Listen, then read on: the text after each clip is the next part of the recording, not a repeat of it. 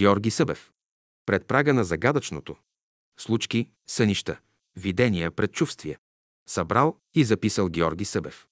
Бургас 1960 година. Глава 201. Прокълнатият. През лятото на 1963 година една жена от село Долня Рибница Благоевградско поливала зеленчуковата си градина извън селото. Но тъй като не след много водата се загубила, тя тръгнала по вадата да търси мястото, където се отбила водата и разбрала, че била отбита от един нейн съсед, за да пои своята градина. Казала му Ангеле, бре, Ангеле, ти ли ми отби водата, змия да те яде. Тъй кълнат жените по него край. Денят отминал, взело да се здрачава, когато всички си тръгнали за дома, тръгнал си и ангел. Когато излязал на главния път, видял нещо шарено на пътя и посегнал да го вземе, като предполагал, че това е шарена пръчка. Но то не било шарена пръчка, а змия, която го охапала за ръката. Имало и други хора с него, които веднага му пристегнали ръката над охапаното от змията място и веднага го пратили в София, където едва го спасили с инжекции, благодарение на бързата лекарска помощ. Разказал Крум Бужинов. Пазете се от лоши думи и пожелания, макар и на шега казани, защото има един природен закон, който гласи. Каквото и да пожелаеш, добро или лошо, то ще обиколи света и пак ще се върне при тебе. Глава 202. Как своите се познали. Още от ранна пролет нито капка дъжд. Горещото юлско слънце прежуреше. Земята се напука. Тревите пожълтяха и листата на дърветата посърнаха. В един от тези дни влакът понесъл брат Янаки към село Конило, където отивал да се срещне и запознае с брат Влайчо Жечев. Никак не му било трудно по онова време да го намери, защото брат Влайчо си бил в село, а къщата му всички знаели. Този ден брат Влайчо бил при пчелите на стопанството, за които той се грижал.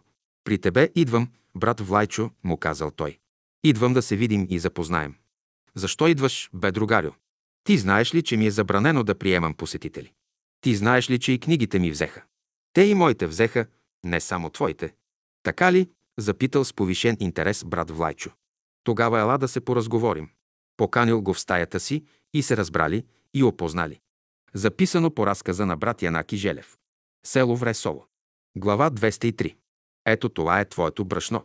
Една сестра от провинцията си имала едно съндъче с брашно, от което тя все си вземала за каквото и потрябва и не се свършвало.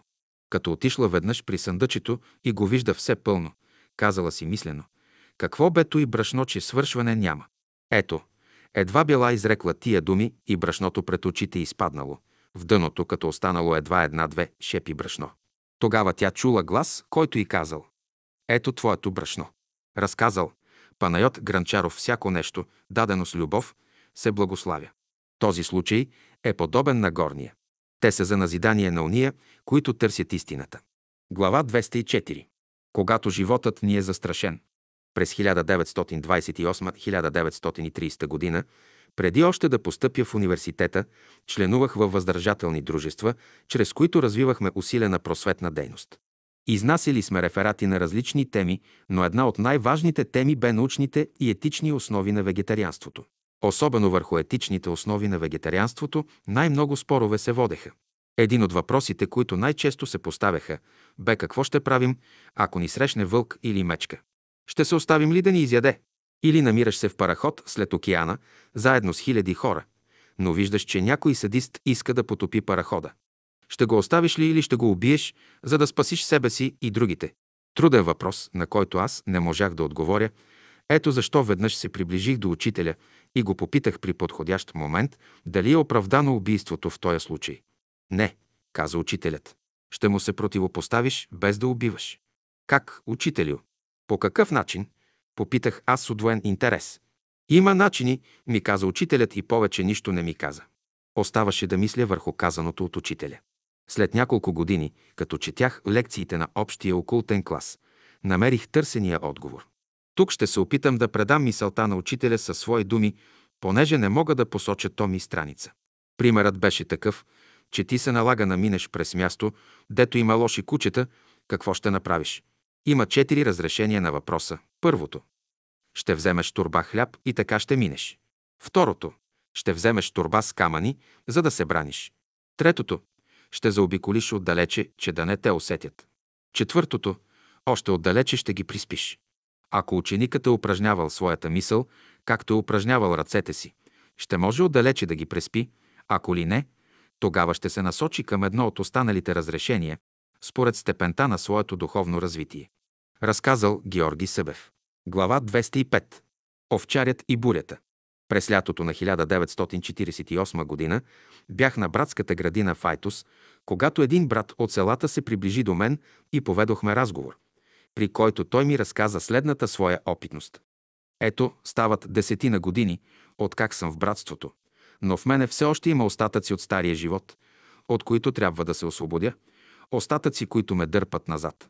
Тия дни един от учените хора в братството ме срещна тука, на градината, и ме пита от кога съм в братството. Отговорих му, че съм от десетина години. Тогава той ме попита, ядеш ли месо? Да, ям, му казах аз. А той взе да ме опреква, като казваше, как можело ученик на учителя да яде месо и така нататък. Аз не знаех какво друго да му кажа и си мълчах. А ти, брат, какво ще ми кажеш? Слушай, брат, му казах аз, я ми кажи като ядеш, сладко ли ти е, яде ли ти се? Право да ти кажа, брат, че ми се яде и ми се ослажда. Вярно е, че аз няколко пъти се опитвам, да. Се откажа, но ту баща ми ще вземе да псува, ту майка ми ще ми се мръщи или жена ми ще вземе да ми се сърди и аз отстъпвам, пак тръгвам по отъпкания път. А ти, брат, какво ще ми кажеш по този въпрос? Щом като ти се яде, ще ядеш, но трябва да знаеш, че месото не е най-добрата храна за човека. Нещо повече, внася известни отрови в нашето тяло. Не забравяй, че животните са наши безсловесни братя, а ние като ги убиваме и ядем, вършим престъпление против Божествения закон. Ти ще ядеш до тогава, докато вземе да ти става отвратително. От този момент нататък, ако ядеш, ти вършиш престъпление. Минало година-две и най-после дошъл този ден. Братът бил овчар и пасял стадото към Петров връх. Било надвечер, когато внезапно се появила силна вихрушка и буря. Облаците затулили слънцето. Затъмнило се. Овцете се разпръснали. Оплашил се братът и взел да се моли, като четял 91-и псалом. Чел го веднъж, дваш, като в това време бурята взела да отихва, а нещо вътре в него проговорило и му казало. Дойде времето и повече нищо, но той разбрал за какво става дума и обещал, че от днес вече няма да яде месо. След като дал обещание, бурята постепенно отихнала, след което той успял да събере пръснатото стадо. Наскоро бил празник и баща му заклал агне. Всички в дома им яли, освен него, като никой дори и не го попитал, както правили друг път, защо не яде, като че това било нещо обикновено. Разказал Иван Кибринев. Добре е всеки човек да работи и да чака своето време, когато тихият глас да му проговори да бъде буден, за да не отлага, да не се бави. Глава 206. Как една сестра изпълнила Словото. При една среща на братската градина, при един разговор стана дума за приложението на Словото на Христа в живота, тогава една сестра каза Аз изпълних Словото на Христа, дето казва Раздай всичко, тръгни и ме последвай. Много погледи се насочиха към нея в този момент, защото всички горяха от желание да видят и да чуят как тя е изпълнила Словото, което се отнася за богатството. Кажете, сестра, какво направихте? Пояснете се. Запитаха някой. Ето как, поясни тя. Имах чифлик от няколко декара, продадох го и парите раздадох на синовете и на дъщерите си, като и за себе си оставих. Възнаградих и оня брат, който се грижеше за чифлика. И тъй, всичко раздадох и сега съм свободна от материални грижи. Тогава една сестра я запита какво е раздала на сиромасите. На този въпрос тя замълча, което ще рече, че тях ги е забравила. От 30-40 милиона, които е получила от чифлика, не е дала нищо за бедни и нещастни. Така постъпват и дивите зверове, като мечката се грижи за своите мечета и вълчицата за своите вълчета. Да се пазим от извращение на Словото, защото отговорността е много голяма. Само който прилага Словото, той е истински ученик и последовател на любимия ни учител. Спомени от една среща. Глава 207. Банкнота от невиделица. През лятото на 1937 или 1938 година един стар брат от изгрева ми разказа следната своя опитност. Занаятът ми е точилар. Това бе след Европейската война. Случи се така, че се заредиха няколко дни без каквато и да е работа. Първият ден мина целият в очакване. Взе да се смрачава, без да съм изкарал нито стотинка. Взех пари в заем и купих нещо за ядене, за да занеса вкъщи. На втория ден пак няма работа. Беше ми неудобно пак да вземам пари в заем, след като не съм върнал взетите вчера. Отидох си вкъщи с празни ръце, където и жената, и децата всички ме гледаха накриво, като че аз бях виновен, задето няма работа. Где хапнали и где не, легнахме си. Сутринта отивам на работа. Вече трети ден, без някой да влезе в дюкяна ми. Излязох вън и клекнах под едно дърво и съм се замислил дълбоко, като се питах в себе си какво ли съм сгрешил, че Господ ме наказва. Взех да се моля в себе си. В този миг зашумоляха листата на дървото, без да има какъвто и да е вятър. Както седях клекнал, пред мене падна от клоните на дървото една петлевова банкнота, но съвършено нова, още не прегъната, като че току-що е излязла от печатницата. Взех я, но преди да я прибера в джоба си, се огледах по улицата, да не би да е изхвъркнала от ръцете на някого. Но като видях, че нямаше, никой освен мене, разбрах, че е за мен и я прибрах в кисията си. Зарадвах се, че тази вечер няма да се върна с празни ръце и благодарих на Бога за помощта, която ми изпрати по този тъй необикновен начин. Разказал Михаил Добрев. Изгрева. За Бога невъзможно няма. Той всичко може. Учителят. Понякога Бог допуска да бъдат изпитани нашата вяра или търпение, като след това показва милостта си, като ни помага по най-различни начини. Глава 208. Брат Киряк и ябълките. Всяка сутрин съселените ми си изпъждаха рогатия добитък на площада, откъдето пастирите ги подбираха и изкарваха на паша. Една сутрин един съсед си позволи да бръкне в джоба ми и да извади една беседа, която сутринта бях чел. След като прочете една страница и разбра, че в тия книги има голямо знание, което не е за нашите прости глави, ме запита. Ти в София ходил ли си? Отговорих му, че не съм. Този човек познаваш ли го? Ме запита той. Не съм го виждал, му казах аз. Е, как тогава си станал негов последовател? Що ме питаш, ще ти кажа. Виж какво?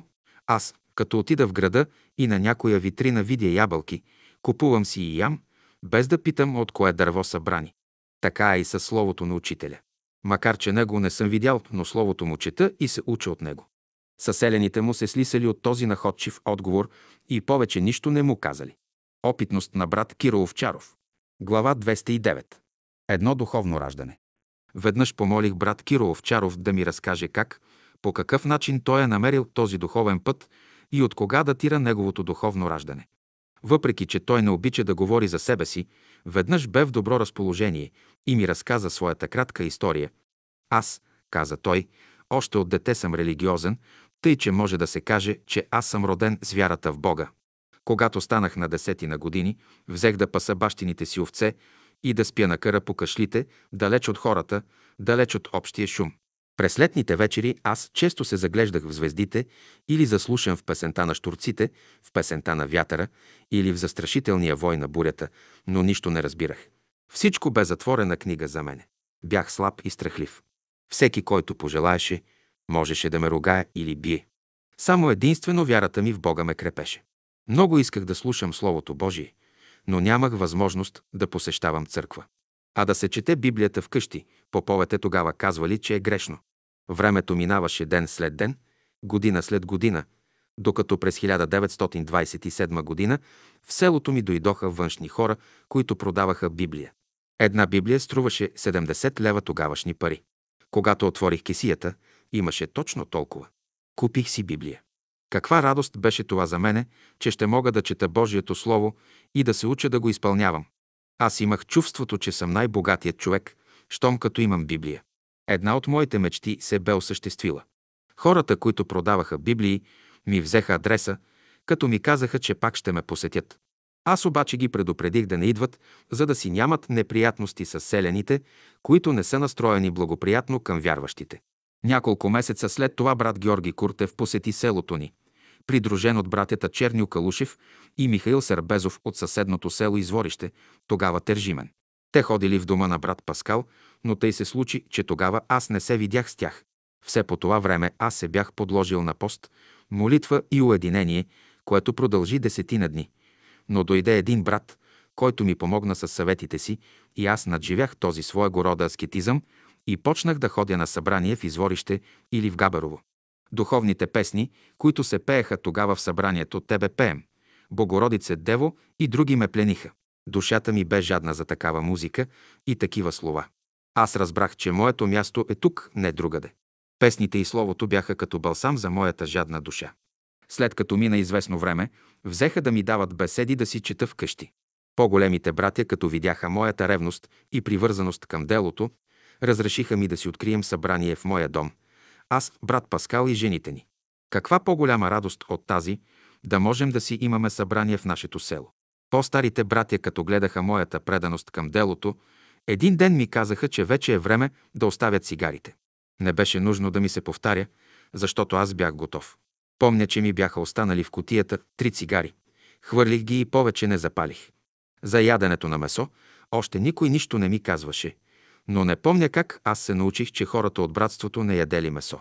Повече не ми бе нужно и аз се отказах. Това беше естествена последица на моето духовно подвизаване. Достатъчно ми беше аз да зная, че не бива да се яде и вече въпросът за мене бе решен. Годините минаваха. Младото поколение растеше, но нови хора в братството не влязоха. На нас не ни оставаше друго, освен да запазим децата си от светско влияние. Ето защо с брат Паскал решихме да заекчим връзките си, като станем сватове. Аз имам син, той дъщеря, задумихме ги. Това беше най-разумното разрешение на въпроса. Децата ни поеха пътя и ние сега сме спокойни, че те ще ни заместят. Горните бегли бележки са записани по разказа на брат Киро Овчаров. Като четем беседите и лекциите, ще срещнем указания, дадени от учителя към братските семейства, като се казва, че един брак има смисъл, ако децата, родени от този брак, бъдат възпитани в духа на идеите. Братята Киро и Паскал не са учени, не са с образование, а са прости селени.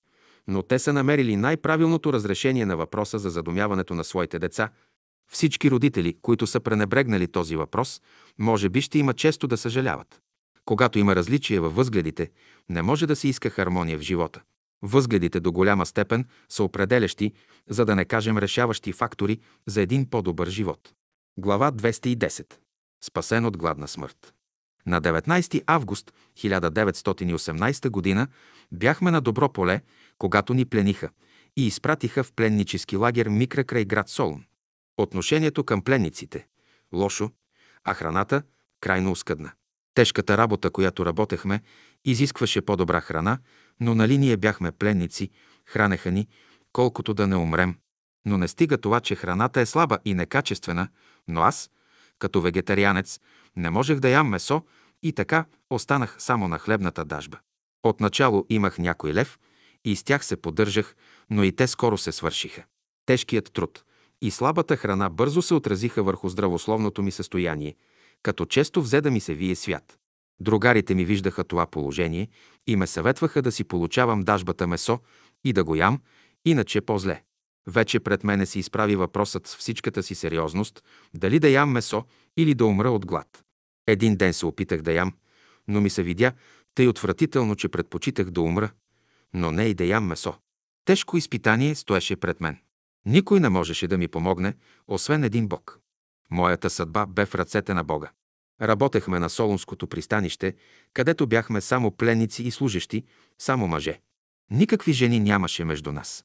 Веднъж, като отидох към работното си място, намерих чиста, бяла дамска кърпичка, загъната на 4 и вътре книжни пари, 100 динара, 10 по 10, равни на наши 100 лева. Парите още с ръце не пипнати, съвършено нови, като че сега излезли от печатницата. Погледнах да видя наблизо някоя жена, която да ги е загубила, но не се оказа никаква жена ни наблизо, ни по-далеч. Разбрах, че парите са за мен и от тях почнах да харча, за да се храня. Силите ми се повъзвърнаха. Тези пари ме изведоха от кризата, в която бях изпаднал. Наскоро след това ни преместиха в сръбски лагер, където бяхме при по-добри условия. Там и отношенията бяха по-добри и храната. Пленничеството ни продължи до 20 август 1920 г., когато дойде една обща заповед за освобождаване на пленниците. Георги Радев, Ямбул. Казва се в словото на учителя, че пътят на ученика не е гладък. Ученикът ще бъде изпитан дори до краен предел и тогава ще му се помогне по някакъв начин. Такъв е и горният случай с този наш предан в делото брат. Тежките изпити са за силните ученици. Параход, който е в движение, него го блъскат вълните, а не който е в застой. Изпитът е за напредналите ученици, за да преминат в по-горен клас. Глава 211. Ти нали знаеш пътя, защо търсиш другар? До 1945 година служих в армията. При мене служеше инженер Кадиев като запасняк. След като мина известно време и ние се поопознахме, аз взех да споделям някои мисли от учителя. Той проявяваше интерес, ето защо аз от време на време му казвах по нещо, което радваше и двама ни. След известно време му се случи да отиде на служба в София. След като си свършил служебната работа, намислил да се възползва от идването си в София, за да се види с учителя, да се срещне и запознае. Както идеите, така и личността на учителя го интересуваше. Но инженер Кадиев беше доста стеснителен, ето защо търсил някой да го заведе и представи на учителя. Но след като не намерил такъв, тръгва и отива сам. Учителят още като го видял, му казал «Ти защо търсиш другар? Нали знаеш пътя?» Ти, като беше още ученик в четвърти клас, взе да четеш една моя беседа, защо не я довърши? Инженер Кадиев се опитал да се оправдае и какво бе му казал, не помнил. Но това, което му направило силно впечатление, било онова, което учителят му бил казал. Когато Кадиев се връщал за града, из целия път си мислял за личността на учителя, която колкото и да се мъчил, не можел да обгърне и обхване със своя ум. Откъде знаеше учителят, че аз съм търсил другар да ме заведе при него? казваше после Кадиев и второ. Откъде знаеше той, че аз някога като ученик съм взел да чета негова беседа и че не съм я довършил? Тези два въпроса дълго време изпълвали ума и съзнанието на Кадиев, и той дошъл до извода, че учителят е необикновен човек, който с никого други го не може да се сравнява, освен с Христос. Разказал Петров. 3 януари 1966 г. Шумен. Глава 212. Сладко за учителя от сестра Радева. Беше пролет. Овощните дървета бяха накичени и пременени със своята най-хубава бяла премяна, когато един файтон спря пред дома на Боздоганови в Шумен, от който слезе учителят. Веста, че учителят е пристигнал, се разнесе бързо между нашите приятели. Научи се и сестра Радева и взе да се приготовлява, за да отиде и да го поздрави, като знаеше, че все ще научи нещо ново и поучително. Да, учителят беше жива книга, само да можеш да четеш и да разбираш. Сестра Радева не искаше да отиде при учителя с празни ръце. Ето защо слезе в мазето, за да вземе някое бурканче с сладко. Посегна да вземе едно, но той се видяло голямо и се поколебала, но после пак него взела и му го занесла. Като му го дала, учителят ти благодарил, като и казал, ти и сестра, като го вземаше, ти се досвидя. Сестрата, като чула това, изчервила се от срам и нищо не казала. Когато вземала бурканчето, никой нямало при нея и тя на никого още не бе казала, учителят отде знаеше, защото тя само бе го помислила. Разказала. Сестра Радева на Петров. Град Шумен, 1930 година. Глава 213. Пулка от страданието. По нова година с един брат ни хрумна идеята да посетим болните наши приятели в града, като по този начин да изразим нашата любов и внимание към тях. Зарадваха се, като ни видяха, а това зарадва и нас. Сега разбрах защо трябва да се посещават болни, ни каза един от тях, който вече няколко години пази стаята. Когато бях здрав и на ум, не ми идваше за посещаване на болни. Но сега, когато ме затвориха между четири стени, разбрах от какво голямо и важно значение е това да се посещават болни. Страданието бе научило този брат на онова, което бе пренебрегвал, когато е бил здрав. Ето защо добре е да не забравяме, че има както болни, така и бедни и нещастни, които ожидат за нашата помощ, посещение или отеха. Който прилага учението, Словото в живота, той ще има и наградата, вътрешната радост, която с нищо не може да се откупи. Георги Събев. Глава 214. Пазач на лагера. Било края на месец юли, когато учителят с една значителна група от 20-30 души пристигнали на седемтя Рилски езера. Но тъй като било късно и нямало време за устройване на лагера, а освен това времето било хубаво и спокойно, можело да се спи на открито. Събрали братята дърва, запалили огън и нощували край огъня. Вечерта преди ляга на учителят се обадил на една сестра, като и казал «Сестра, тая вечер, рекох, вие ще сте дежурна, ще будувате». «Добре», учителю казала тя. Било късно през нощта. Всички спели дълбок сън след дългия и уморителен път. По едно време дежурната сестра забелязала, че от дълбочините на езерото постепенно се издига и оформява една женска светла фигура, вероятно нимфа, която тръгнала по повърхността на езерото към спящите, които били на самия край на езерото. Дежурната се оплашила и извикала. Ай, учителю! Не бой се, казал учителят. Аз съм буден. Бялата фигура се върнала и изчезнала, както се била явила. Сутринта учителят казал на сестрата. Това го направих заради теб, за да видиш. Разказала Веса Козарева. Глава 215. Силното желание. Съпругът на сестра Йорданка бил заминал в Северна Америка. После извикал и нея, след като тя вече била запозната с идеите на учителя. Получавала тя писма и беседи. Четяла и поддържала връзка с изгрева, но учителя не била виждала. Много искала учителят да й се яви, за да го види, но не станало. Когато след години се върнала в България, отишла при учителя, като му казала какво била пожелала в Америка, но не станало. Тогава учителят ти казал, ако силно бяхте пожелали, щеше да стане. Значи силните желания се реализират, ето защо да внимаваме какво ще пожелаем. Разказала сестра Йорданка. 5 януари 1966 година. Глава 216. Мъката на една сестра. Оженихме се по любов с моя съпруг и живяхме във взаимно разбирателство много години. Родиха ни се деца, които отхранихме и възрастихме. Възпитахме ги в духа на учението, което ние следваме, но ние малко направихме за тях, за да ги въведем в наша среда и да ги запознаем с децата на наши приятели. И тъй, те израснаха сами, без да се срещнат и запознаят с децата на нашите братски семейства. Това се дължи изключително на съпруга ми, който, където и да отиде, по събори, сбирки или срещи, нито мене вземаше, нито някоя от децата. Той може би смяташе, че всеки човек си има свой път и ние не трябва да се месим. И така, децата отраснаха и ги задумихме за първия кандидат, който се яви, без да държим сметка за идейните различия между тях, които без друго ще създадат трудности в техния съвместен живот. И така стана. Техните съпруги и съпрузи не споделят идеите ни и сега те срещат големи противоречия и се измъчват. Измъчваме се и ние, като гледаме липсата на едно общо разбиране.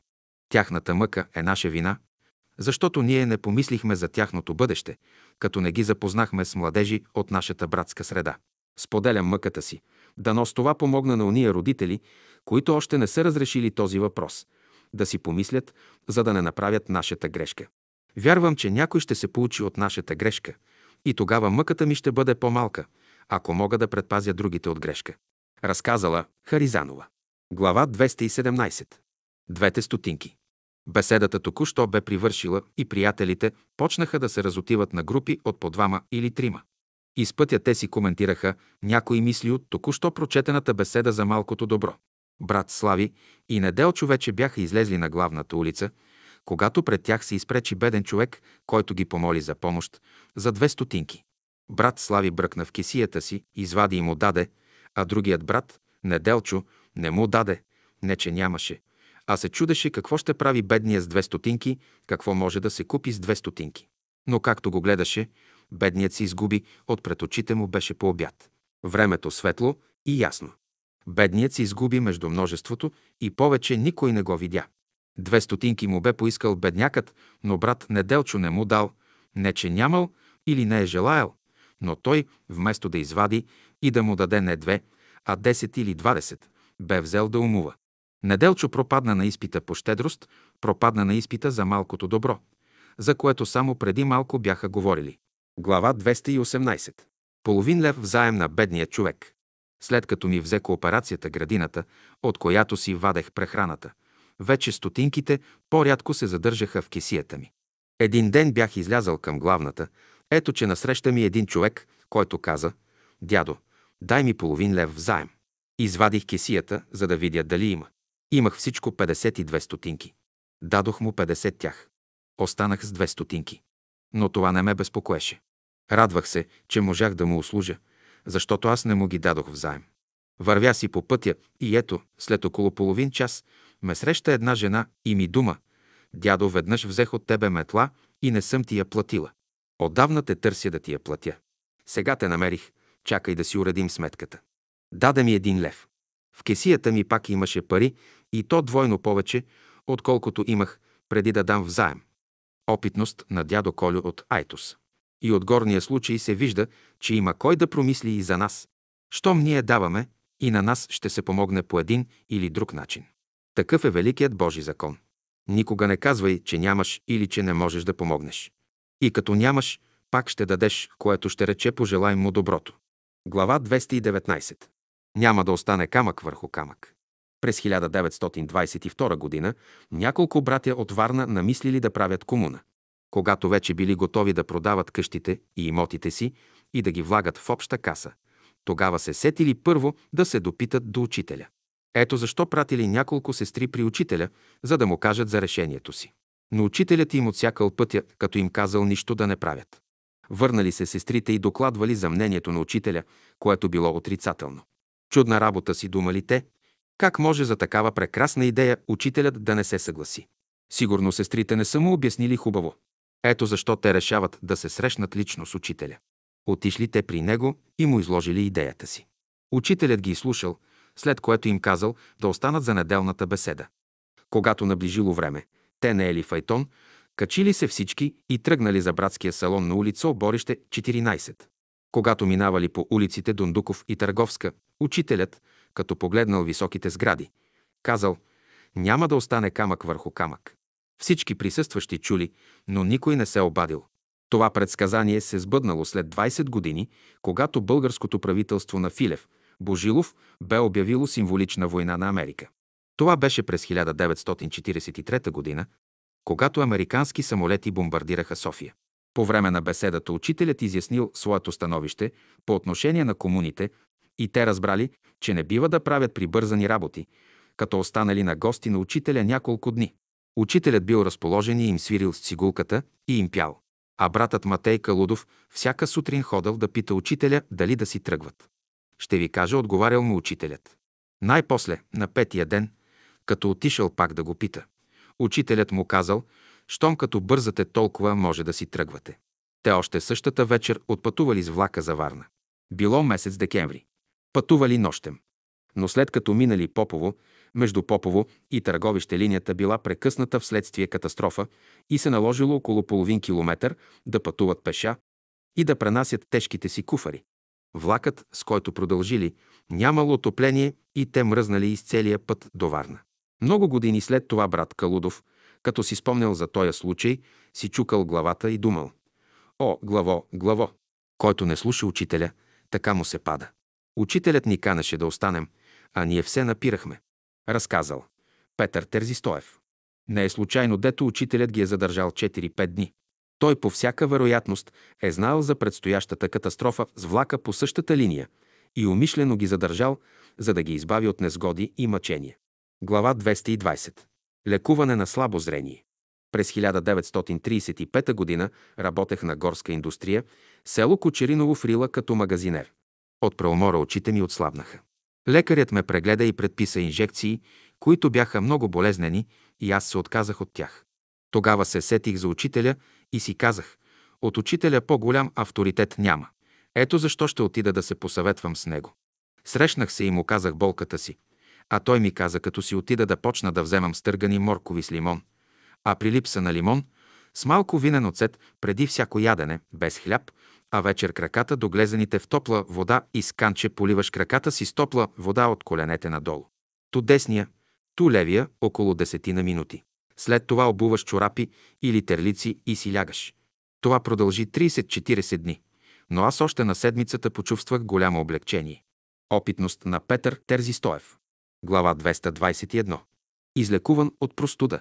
През месец май или юни 1924 г. заболях от простуда. Случи се така, че тогава учителят беше във Варна. Състоянието ми бе особено. Бях като в сън, а всъщност не можех да спя и всичко ме отекчаваше. Диагнозата, определена от лекарите, бе простуда, комбинирана с нервно разстройство. Лекуваше ме военният лекар, доктор Стоянов, който ни бе близък. Но аз не можах да вземам предписаните от него лекарства, ето защо потърсих помощта на учителя. Моята жена всяка сутрин носеше череши на учителя от най-хубавите, като се осведомяваше от него за моето състояние. Една сутрин, като отива пак да занесе череши, сестрите я посрещат още отвън радостни и засмени, като и казват, че тази сутрин учителят им казал, братът беше пътник, но го върнахме. Тези думи са казани по време на закуската. След това той изпраща доктор Иван Жеков и ме подложиха на изпотяване последния начин. Поставиха ме на гръб, а от двете ми страни по две силно нагрети тухли, а отгоре покрит с одеяла. Скоро почна изобилно изпотяване и преобличане в продължение на няколко часа, след което аз получих едно значително успокоение. Това бе първото. Второ, полагаха ме във вана с гореща вода при 37 градуса, в която да стоя около 15 минути, придружено с обтриване на коремната област. Още след втората баня ми дойде сън, даже задрямах във ваната. Това лечение с вана продължи около 15-20 дни. Братството устрои излет до Ташла Тепе, заедно с учителя. Заведоха ме с каруца там. След това здравето ми бързо взе да се възстановява и аз вече можех да ходя с помощта на бастун и почнах работа. Аз оздравях по методите на учителя и под негово ръководство, като лечението бе провеждано от нашия любим брат доктор Иван Жеков. Разказал Петър Терзистоев на 1 януари 1966 г. Град Варна. Глава 222. Метод за усилване на зрението. Веднъж нашият обичен брат, заболекарят Михаил Стоицев, отишъл при учителя и му се оплакал, че зрението му вече много отслабнало и не ще може да ходи и да посещава приятелите по градове и села, което до сега бе правил. Учителят го изслушал, след което му препоръчал да посреща изгревите на слънцето и да прави гимнастика на очите. Брат Стоицев приложил препоръчения метод около една година и получил подобрение на зрението. Същият споделил тази си опитност с другите наши приятели, за да могат да се възползват при нужда. Глава 223. Първата в ятото. Наскоро преди смъртта на мама, баща ни, Георги Куртев, стоял при нея и си разговаряли. Тогава той казал, който от нас си замине пръв, да не забравя да се обади на останалия жив. След като си заминала, баща ни все очаквал да му се обади, но това не се случвало. Една нощ мама му се явила на сън и обяснила, че законите в невидимия свят са други и човек там не може сам да решава какво да прави, но тъй като вече била обещала, разрешили и да му се обади последния начин. Казала му, когато отиваш към градината и видиш ято птички да летят ниско над главата ти, да знаеш, че първата в ятото съм аз. И действително, на следващия ден тя му се обадила по този начин. Разказала съпругата ми Донка Куртева. Глава 224. Чаша с отрова. Една бедна жена, вдовица, останала без работа и търпяла глад и мизерия. Но тъй като повече тя не можела да понася, намислила да тури край на живота си. Не можела да гледа повече как децата й се превиват от глад. Купила си тя отрова и вече я била приготвила във водната чаша, готова да я изпие. Но в този момент влиза при нея старец, който й казал, ти знаеш ли, че след два дни ще получиш заповед за назначение. Като казал това, взел чашата с отровата и я плиснал през прозореца, след което си отишъл. След два дни тя наистина получава заповед и почнала работа. Не наскоро след това тя разказала на свои близки тази своя опитност. Те я изслушали и един неделен ден я поканили на разходка.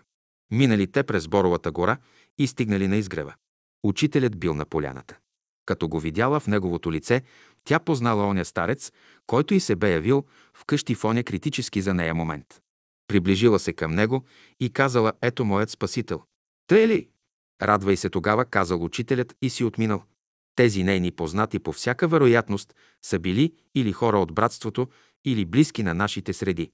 Затова са я завели на изгрева. Разказала Дора Куртева. Глава 225. Тримата професори и учителят. Веднъж на брат Русев от София, директорът на банка Гирдап, му хрумнала идеята да уреди една среща на тримата професори Асен Златаров, Михалчев и Консулов с учителя. Тази среща се състояла в дома на брат Русев по желание на професорите. На тази среща, както и всякога друг път, учителят се е държал най-естествено, а те забили очи в масата през себе си, не смеяли да го погледнат.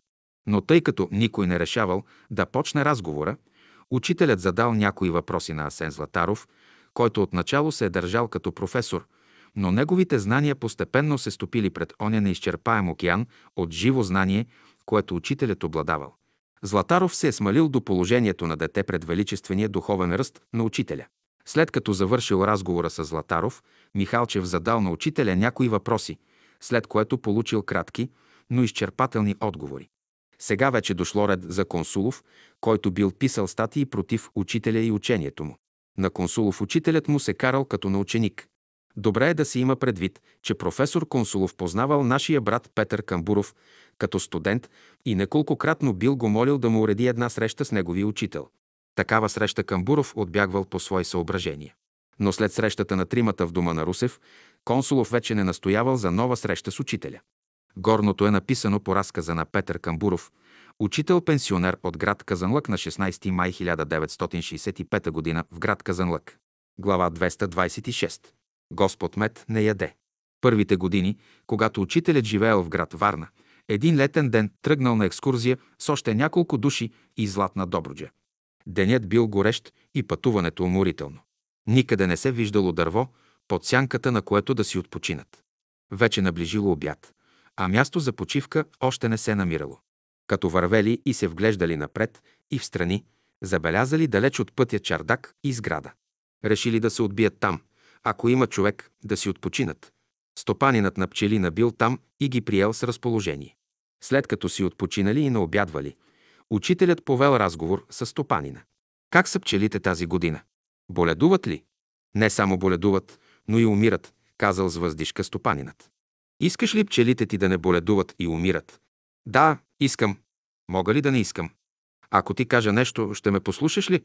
Ще те послушам, казал пчеларят, без много да му мисли. Тогава ето какво ще направиш, но първо ни кажи колко са всичките кошери. 120 кошера. От тях ще отделиш 12, ще си ги отбележиш. Те ще бъдат за Господ, а другите 108 ще са за тебе. Ти ще се грижиш за всичките еднакво, но когато дойде време да вадиш мед, тогава от 12 кошера ще го туреш отделно. Него няма да продаваш. Той ще бъде за Господ, а от всичките други пчели медът ще е за тебе и с него ще разполагаш, както намериш за добре. Когато дойде някой да купи мед, ще му даваш от твоя, а когато някой дойде да поиска малко мед за болен, ще даваш от меда, който е оставен за Господ. Него няма да го продаваш, а ще го раздаваш. Годината се случила благоприятна. От 108 кошера извадил 5-6 тона мед, а от 12 – около половин тон. Продавал пчеларят и прибирал парите, докато свършил неговият мед. Усладило му се. Толкова пари никога не бил видял в ръцете си. Гледал другия мед и си казал, защо му е на Господ толкова мед? И добавил, Господ мед не яде. И продал и него, и прибрал парите. През зимата и пролета пчелите му измрели и пчелинът запустял. Който се лакоми за малкото, загубва всичкото, казва поговорката. Разказал Георги Събев. Глава 227. Златната чаша. Още като студентка се познавах с приятелите вегетарианци толстоисти от комуната от село Прослав, сега квартал Прослав. Един ден те ме натовариха с една трудна за мен задача – да отида в София на изгрева при учителя Дънов, да му поискам пари, за да си купят земя, нужна за бъдещата комуна. Приятелите от Прослав бяха с убеждение, че учителят Дънов е много богат. А освен това, като се има предвид благородната цел, той ще даде. А защо приятелите от Прослав се бяха насочили към мен, че именно аз трябва да отида да искам пари, не знам. Отидох при учителя, когато за първи път виждах и му казах, защо ме пращат приятелите от Прослав при него. Тогава той ми каза да отида да си взема куфара и да отида при него. Той ми напълни куфара с беседи и ме изпрати, а за земя лесно ще се намери, ми каза той. Пристигнах в Прослав късно през нощта. Всички бяха легнали. В същата стая, където щях да нощувам, спеше и друг човек. Аз влязох тихо, оставих си куфара под леглото и си легнах. През нощта става другият приятел, изгарящ от желание да види какво нося в куфара. Става, светва и се навежда да изтегли тежкия куфар. Той вероятно си бе помислил, че това са все пачки банкноти. Но като видя, че това са беседи, едва не припадна. Аз тайно го наблюдавах. Приятелите от Прослав не бяха очаровани от този дар на учителя. Ние те пратихме за пари, а ти ни носиш беседи от Дънова. Какво да правя? Това ми даде учителят Дънов, казах аз. По тая причина отношенията им към мен се охладиха и аз почнах да чета беседите и преминах към бялото братство. Когато приятелите от Прослав ме пращаха при учителя, ми думаха. Той е богат. Той със златна чаша вода пие. Аз само ги слушах, но не знаех истината и си мълчах. Когато след време отидох на изгрева, а след това и на изворчето Диана Бат, разглеждах го и му се радвах. Правеше ми впечатление неговото устройство с открити циментирани вадички, където водата се загрява от преките слънчеви лъчи преди обяд. Като стоях при изворчето и му се любувах, неусетно при мене се изправи учителят, който ме погледна благо и ми каза «Искам да пия малко вода». Нямаше чаша, с която да се пие вода, освен една консервна котия. И тя сръжда по дъното и отстрани. Няма с какво, казах аз. Тук има само тази ръждива котия. Дай ми да пия, повтори той. Учителят пи и отоли жаждата си. Кога си отиде? Не го видях. Както внезапно се яви, така и изчезна, докато аз бях улисена в изворчето. Тогава веднага си спомних думите на приятелите от Прослав. Той пие вода с златна чаша. Аз се усмихнах на хорската мълва от една страна, а от друга се удивих на скромността на благия учител. Разказала Донка Кошева. Глава 228. В тъмна нощ сред реката. Случката, за която сега ще разкажем, е станала около 1929 или 1930 година, когато две сестри от Орман сега Горица решили да отидат до едно съседно село. Замръкнали по пътя. През деня горе в Балкана валяло дъжд и реката придошла. Мост нямало и трябвало да се гази, а било много тъмно, че нищо не се виждало. Чувало се само бученето на придошлата вода. Двете жени в тъмното напипали плед, от който измъкнали по един кол да се подпират и почнали да газят, като бавно влачели краката си по земята, за да не ги отнесе водата. Тя постепенно ги обхванала до кръста. Ставало опасно. Спрели те всред реката и почнали да се молят. Не знаели прииждали още водата или вече се оттича. Като постояли те така около половин час, сякаш водата се успокоила. Тогава те продължили да газят и минали благополучно. Голямата им вяра и молитвата им помогнали. По разказа на Димитра Апостолова. Глава 229. Лошите кучета. Когато отивах на школа, пътят ми минаваше край една кашла, дето имаше няколко лоши кучета, които всякога ми всяваха страх. Веднъж, като минавах, пак по същия път, помолих се Бог да ме отърве от тези зли кучета. Когато се връщах, кучетата не се обадиха. На втория и на третия ден – също. Когато случайно срещнах стопанина им и го запитах за кучетата, той ми каза, че те миналата нощ умрели, без да са боледували. Разказала Апостолова. Всякой, който поиска помощ с вяра, разумният свят му помага. За това се казва – вяра и добри дела са нужни. Глава 230. Да се помоли за сетен път. По време на последната война през 1945 г. една рота наши войници били пленени и присъдата им била прочетена да бъдат ликвидирани. Извели ги настрани и взвод войници били строени и чакали заповед. Заповедта била дадена и един по един войниците падали. Когато наближил редът на десетия, той се помолил на офицера да му позволи да отиде настрани, да се помоли за последен път. Отивай, му казал офицерът, и войникът се отдалечил. Следващите войници били също застреляни и веднага отрядът се отдалечил от мястото на екзекуцията, без някой вече да потърси войника, който бе отишъл да се помоли за сетен път. Само като помислиш за Бога, ти вече си под неговата бащинска десница и покровителство. Разказал Петър Димков. Глава 231. Аз съм учителят. По времето, когато Вълко Червенков бе министър-председател и министър на просветата, една девойка от град Ямбол от руски происход кандидатствала в университета три години по-трет, но все не я приемали. Семейството било в отчаяние. Чудели се какво да правят, за да бъде приета дъщеря им. Една нощ майката сънува, че при нея идва старец с бяла брада и дълга, подрязана до раменете коса, който казал, дъщеря ви не е приета, нали? Подайте молба до канцеларията на Вълко Червенков и чакайте. Аз съм учителят Дънов. Бил облечен в халат и бутуши до над коленете, а тук, горе, на гардероба. Има от моите беседи, защо не ги четете? До тук е сънят. Като станали на утрото, помислили върху съня и решили да послушат съвета на стареца учителя. Подали молба от София, направили анкета и до десетина дни получили известие, че дъщеря им е приета. Разказал Георги Техчиев. От горния случай се вижда, че учителят е помагал и на хора съвсем чужди и непознати, като им е давал съвет какво да правят. Глава 232. Как Иларионов бил спасен. Това било към края на Европейската война. Брат Иларионов бил на сръбската граница. През деня се водило сражение с променлив успех. По едно време там, където бил Иларионов, тая войскова част била обкръжена от неприятеля. По това време учителят бил на гости в Велико Търново, в неговия дом. Бил настанен на горния етаж. По едно време слиза бързо при сестрата и я пита как би преживяла, ако той не се върне. Голяма ще бъде мъката ми, учителю. Нека се върне. Учителят пак се качва горе. В това време се явява при Иларионов и го извежда назад, извън обкръжението. Сръбският пост ги видял, но останал пасивен по непонятни нам причини. Учителят пак слязал долу при сестра Иларионова, като и казал, че съпругът й е спасен. Когато войната приключила и брат Иларионов се връща в дома си, жена му подробно му разказала за разговорите, които бе водила с учителя през ония решителни за живота му дни, когато той по чудо бил спасен от смърт и от пленничество. Разказал Филипов, 1952 година. Глава 233. Мълчалив разговор. Разговор без думи.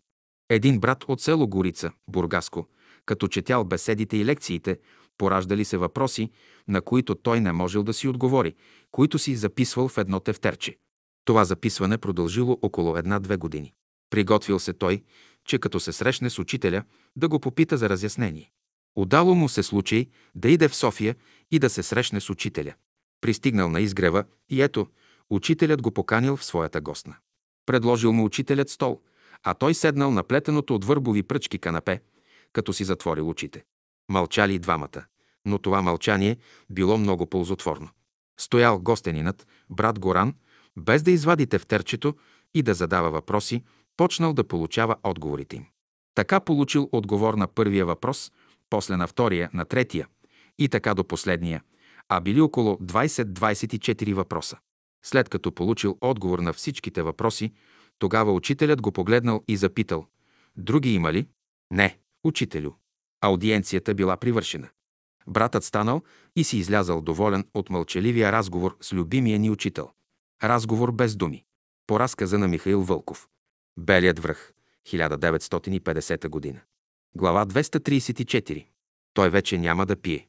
Една добра жена, любяща майка и уредна домакиня имало нещо да я мъчи и отишла да сподели с учителя мъката си. Учителю, съпругът ми често се напива и не се грижи за семейството, чудя се какво да правя. Когато е трезвен, не е добър. Но щом се напие, става друг. Той вече няма да пие, казал учителят. И наистина, когато него ден се върнал от работа, бил трезвен и казал на жена си, че вече няма да пие. Опазил обещанието си. Станала промяна в него, като че не бил същият. Това ново поведение на бащата било посрещнато от жена му и от децата с голяма радост и благодарност към учителя. Глава 235. С царския влак. Едно братско семейство от Южна България много искали да отидат на Рилските езера, да летуват заедно с учителя.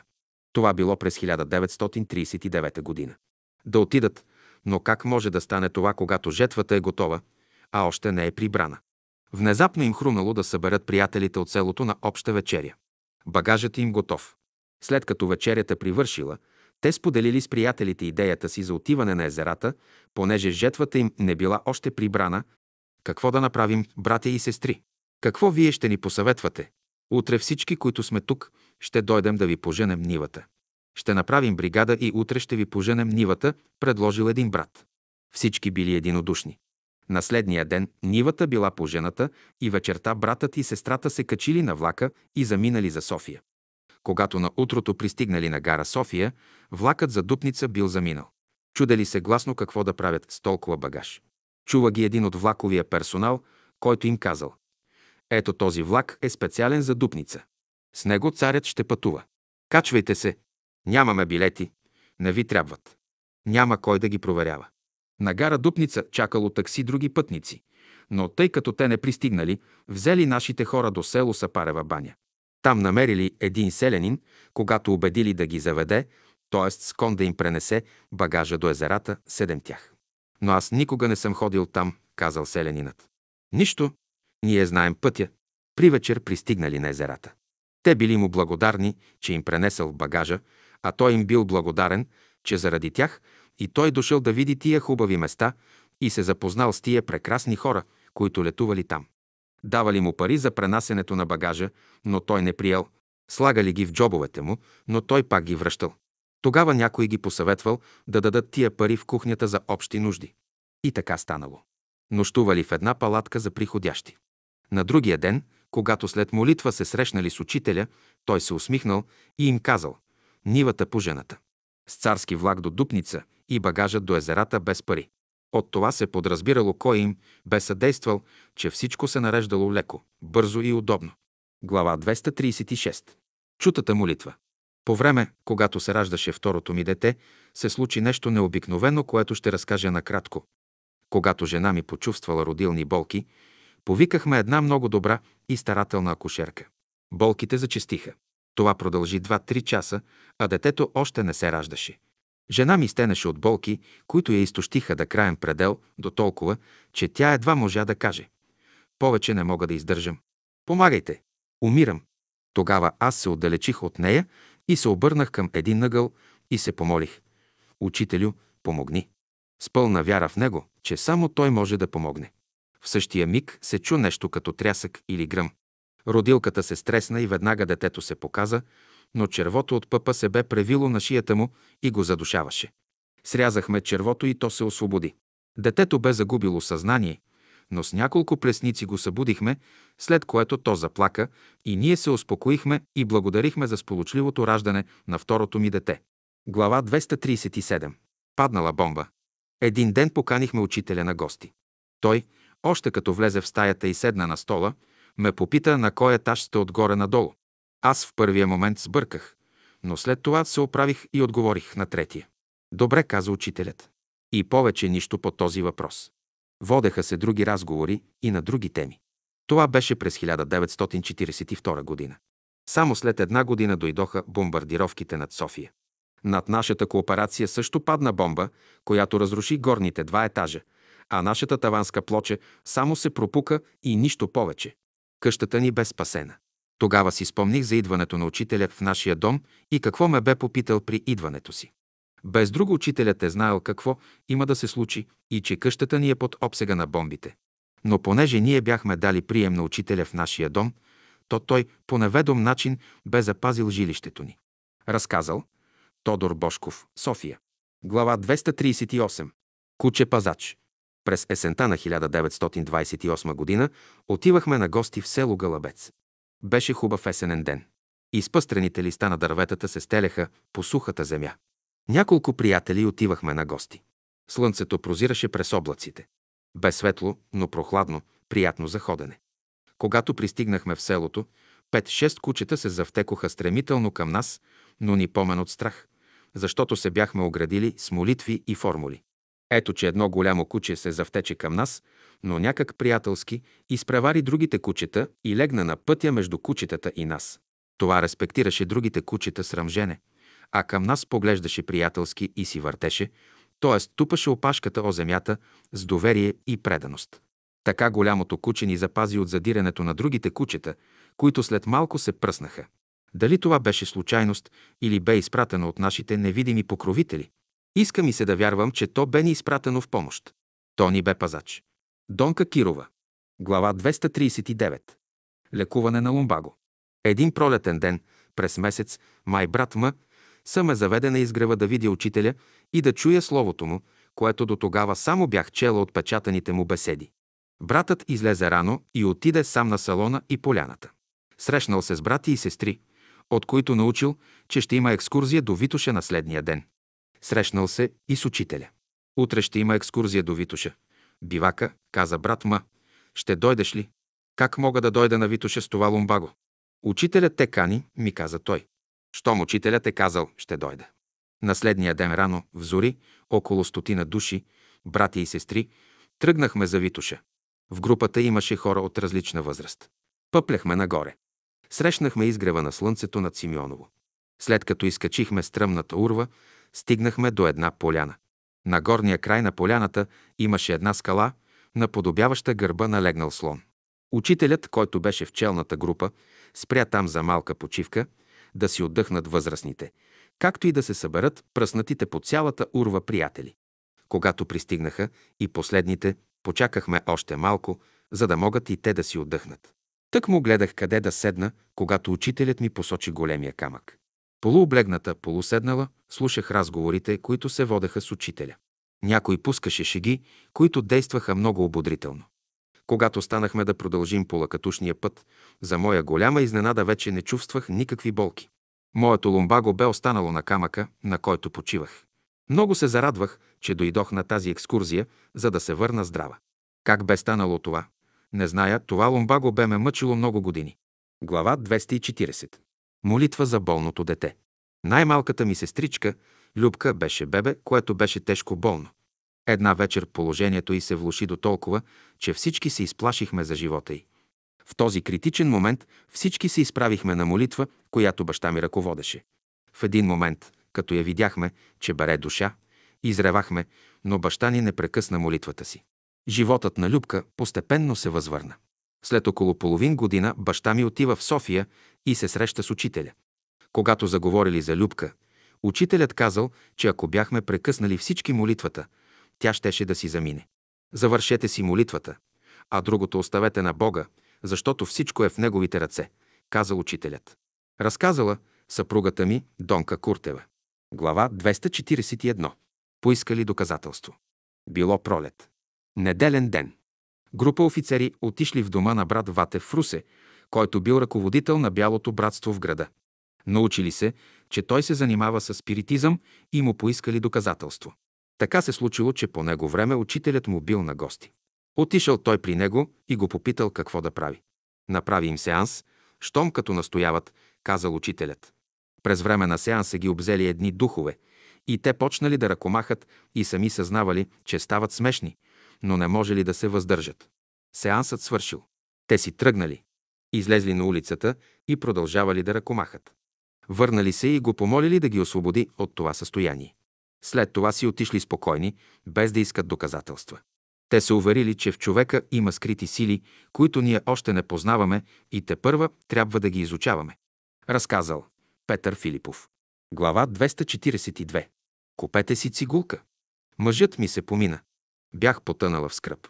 Където и да бях, никъде не ме сдържаше. Ходех при близки и познати да споделям мъката си, но тя бе все при мене. Отивах на църква. Посещавах монастири, палех свещи, но мъката не ме напускаше. Веднъж мои близки ме посъветваха да отида при учителя. Но кой беше този учител и къде ще го намеря? Учителят живее на изгрева, там, зад Борисовата градина. Там има цял квартал, има и голям салон за сказки. Лесно ще го намериш, ми думаха моите близки. Намерих изгрева. Срещнах се с учителя. Споделих голямата си мъка. Като му говорех, се обливах в сълзи. Той ме изчака да се наплача, а аз го поглеждам и очаквам да ми каже нещо за отеха. Рекох, купете си цигулка, ми каза той и нищо повече. Целунах му ръка и си тръгнах, като си мисля, защо ми е цигулка? Нито зная да свиря. След още една седмица пак отидох на изгрева и наново се срещнах с учителя, който ми каза пак същото.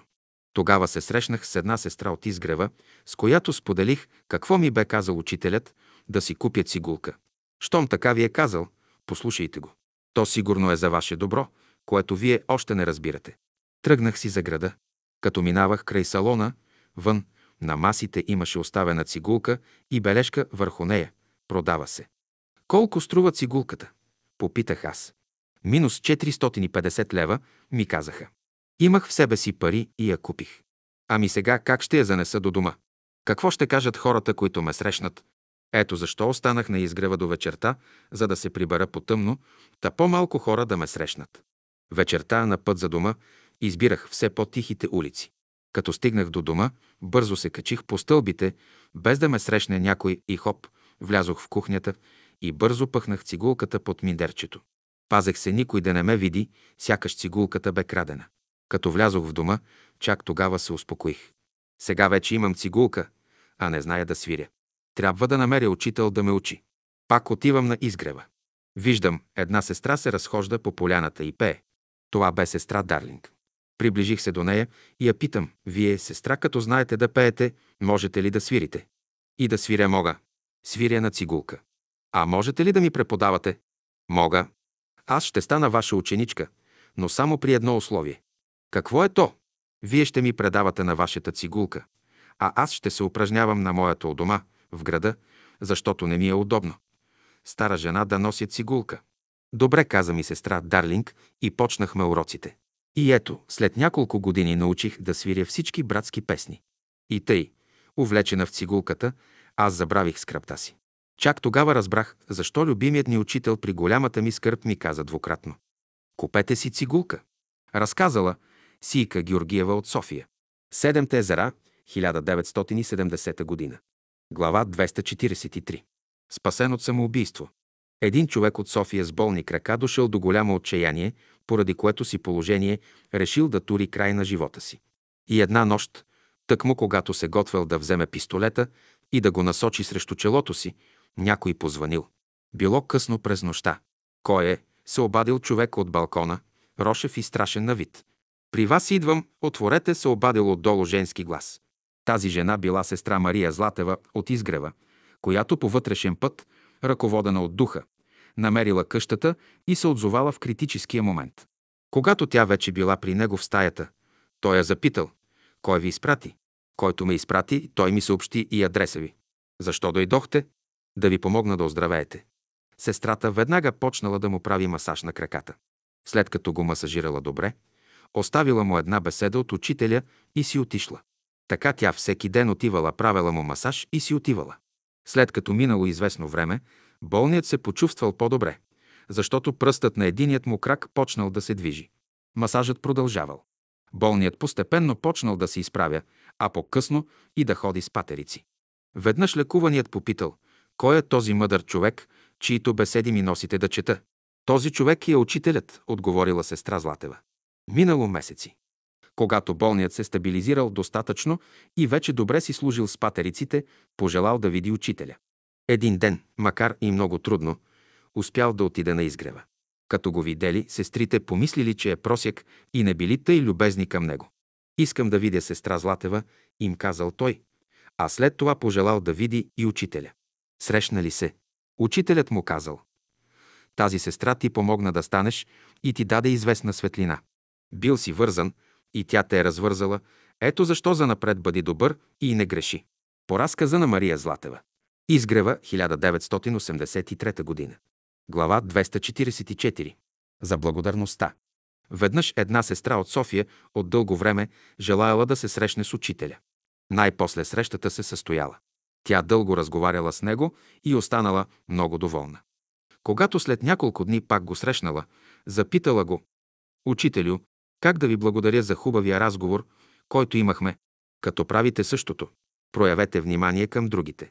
Ако хората днес страдат, то не е за друго, а от неблагодарност. Те забравят да благодарят за слънцето, светлината, въздуха, храната, водата, плодовете. Благодарният на малкото е достоен и за по-голямото благо. Благодарността умножава благата. Глава 245. На една жетварска бригада. Беше по време на жътва през 1947 година. Нивите бяха озрели и чакаха жетвари. Бяхме на бригада по отечествено-фронтовска линия. Жънех, ръкойки събирах, пренасях снопи, въобще правех всичко, което можех, което бе според силите ми, но го правех съвестно. Кварталната отговорничка ме попита, ти дановистка ли си? Добре е да съм, но знам ли? И казах аз. Целият ден крак не подвих. Най-после дойде обяд и седнахме да обядваме. Тогава главният отговорник на бригадата стана и каза «Тази другарка». Каза той, като ме погледна. Дали слънцето или месеца посреща, не знам, но наблюдавах я цял ден не спря. Работи според силите си, без да бяга и да се застоява под сянката, както правеха някои от вас. Не е важно в какво вярваш, а какво правиш, каза той и обядът почна. Разказала Кайрякова. Глава 246. Първата ми среща с учителя.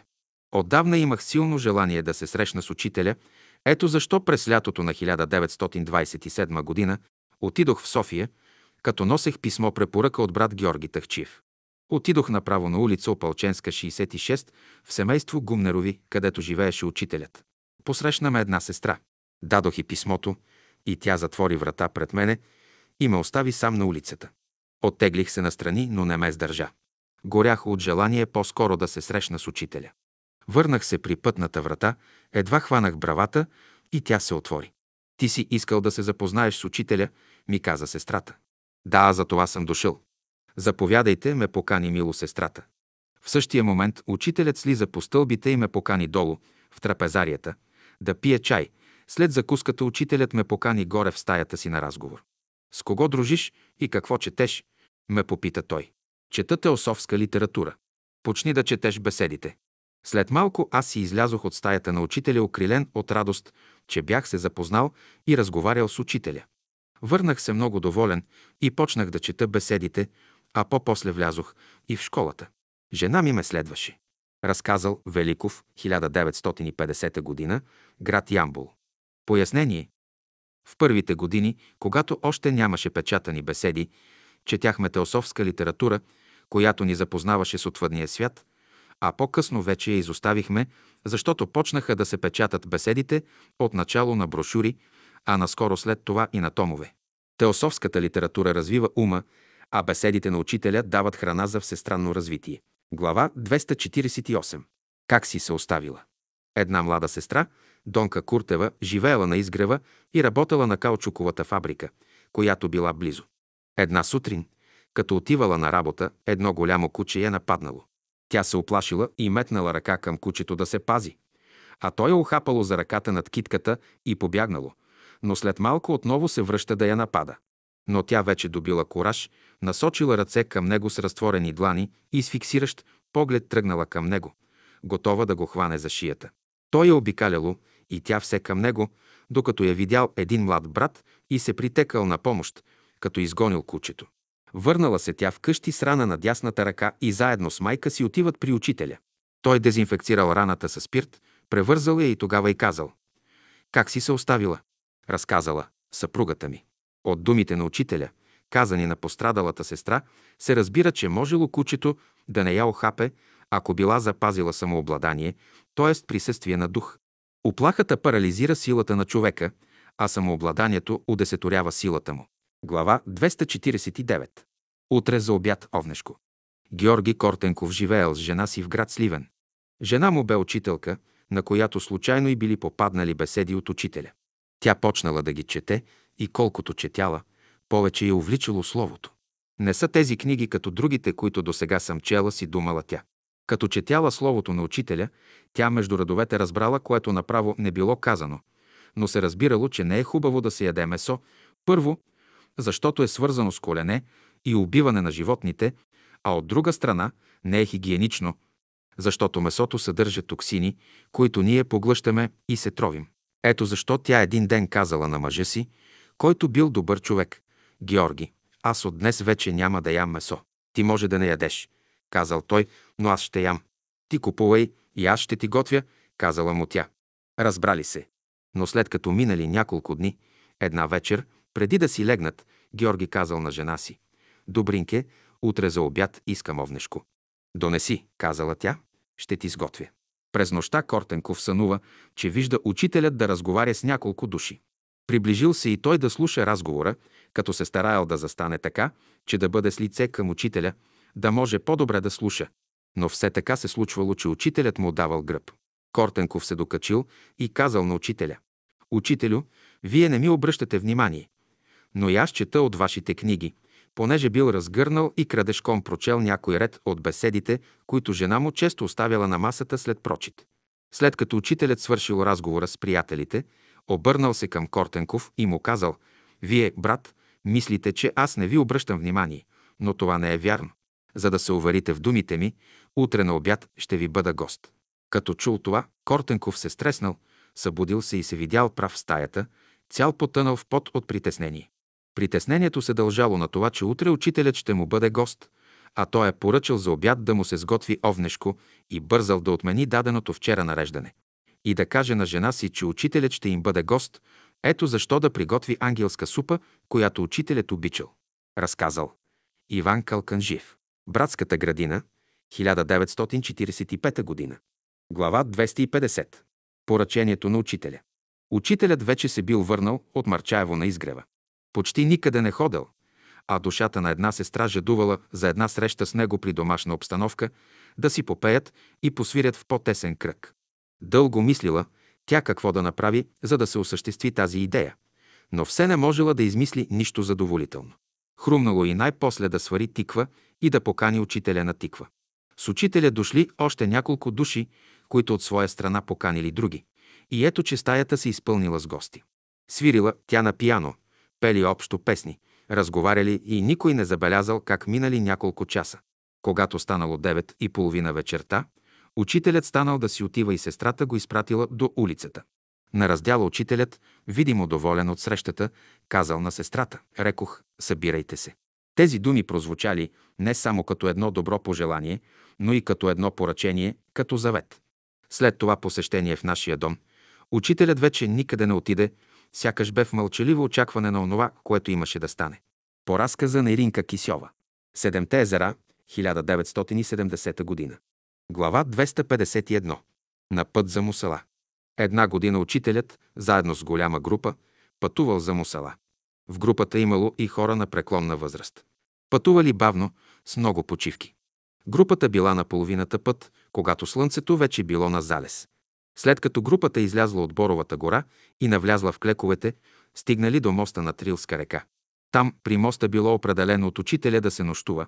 Ето защо той пратил няколко млади братя, които да съберат дърва и да запалят огън и да се сгреят чайниците с гореща вода. Установили се за нощуване на открито. Времето било хубаво и небето ясно. Безброй звезди надничали от небето, сякаш искали да видят как тези хора ще нощуват на открито. Но ето, че бързо се заоблачило и почнало да вали. Да се изправим на молитва, казал учителят.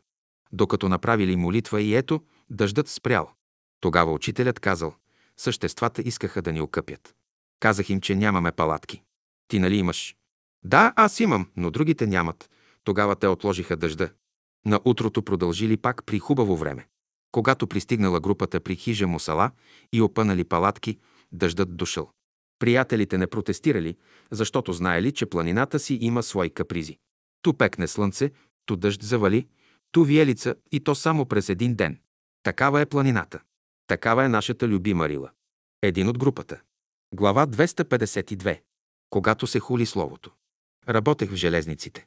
Бяхме на имен ден на един мой колега в град Русе. Имаше много гости, между които и някои от нашите началници. Един от по-малките началници, като видял, че не пие вино, почна да хули учителя, което аз не можех да понасям и се помолих Господ да не допуска да се хули името на учителя. И ето, отведнъж се чу силен гръм с трясък, от който електрическата лампа угасна и всички се разбягаха. Когато след малко лампата сама от себе си светна, бяхме останали само двама сименника в тази стая. Това, което бе най-интересното, че в другата стая нито бяха чули гръм, нито лампата им бе огаснала. Разказал Чичо Росен. Глава 253. Как майка ми намери учителя? Бях 15 годишна, когато майка ми се сприятели с няколко жени от селото, които се ползваха с почет и уважение от всички. Както тя, така и те от своя страна я търсеха. Кои бяха тези жени и какво особено имаше в тях, че толкова я привличаха? Тогава аз не можах да разбера. Тези три жени бяха баба Еленка Дойнова, кака Димитра, голямата и буля Донка Кирова. Тези трите бяха верните приятелки на майка ми, които вече бяха поели Божието дело. Следваха го упорито и служеха всеотдайно. Един ден майка ни съвсем случайно бе научила, че на божните, т.е. хората от бялото братство, не ядат месо. Тази новина нито я изненада, нито я смути. Тя като че допускаше, че това така трябва да бъде, че това е твърде естествено за едно духовно подвизаване. Но въпреки всичко тя още не се чувстваше готова да направи тази смела крачка. Сякаш имаше нещо, което я възпира. Тази задръжка в нейния духовен път се дължеше не на друго, а на враждебното отношение на баща ми, който бе ревностен привърженик на месоядството. Съвсем не бе лесно на майка ми да превземе такава крепост. Все по това време аз заболях тежко с температура към 41 градуса. Медицината в лицето на лекаря си каза тежката дума само още няколко часа живот. Тогава майка ми почна да се моли на Бога за моето оздравяване. Интересното е това, че тя тогава сякаш почувства с душата си, че моето оздравяване е свързано с нея и че тя от този момент трябва да престане да яде месо. Тя обещала, без да се колебае. Наскоро лекарят я прегледал и препоръчал вече да не яде месо. Това вече било достатъчно за баща ми. Щом лекарят забранява, може, казал баща ми и повече не се обадил по този въпрос. От него ден майка ми се хванала още по-здраво за Божието дело и му служи до края на живота си. Примерният живот на майка ни, както и нейната всеотдайност в служене на делото, са най-голямата радост и скъпо завещание за нас, двете и дъщери. Глава 254. Синът на Норка. Синът на Норка отскоро се запознал с идеите на учителя. Родителите му не споделят тези идеи и са силно обезпокоени, че синът им не е в добър път и се стараяли да го отклонят. Един ден Норка била в конфликт с сина си. Вечерта, когато си легнала, сънувала, че се намира на някоя планина, но не много високо било. Стои и вижда, че срещу нея по билото идва старец с дълга, подрязана до рамене коса и с почти бяла брада. Рила, билото на молитвения връх. От лицето му се излъчвала сякаш безкрайна благост. Духало лек вятър и му пилеело дългата коса. Той казал, ела малко да поговорим. Аз не съм от вашето братство, отговорила тя. Знам, знам, но на тебе малко ти трябва, за да бъдеш щастлива. Събудила си и разказала съня на любимия си син. По описанието външния вид на стареца, синът разбрал, че това е учителят, ето защо повикал я в стаята си, разтворил една книга и посочил един портрет. Този ли човек беше? Я запитал синът. Прилича на него, отговорила тя. Това, майко, е учителят. Той право ти е казал, че малко ти трябва, за да бъдеш щастлива. Как го разбираш това малко? Остава само да разбереш, че съм намерил един хубав духовен път и тогава от теб по-радостна няма да има. Ние, сине, статко ти ще се постараем да се доближим до тебе, но и ти ще ни помагаш. Моят синовен дълг, майко, ме задължава. Бъдете спокойни. Ако цялото семейство е в този духовен път, за всички ни ще бъде по-добре. Не само на Норка, но и на много хора съвсем малко им трябва да се освободят от предвзетите си идеи, да си повдигнат погледа нагоре само с един милиметър и ще видят света в нова светлина и в божествена красота, която сега е скрита за тях. Тогава целият им живот ще се осмисли. Малко ти трябва. Глава 255.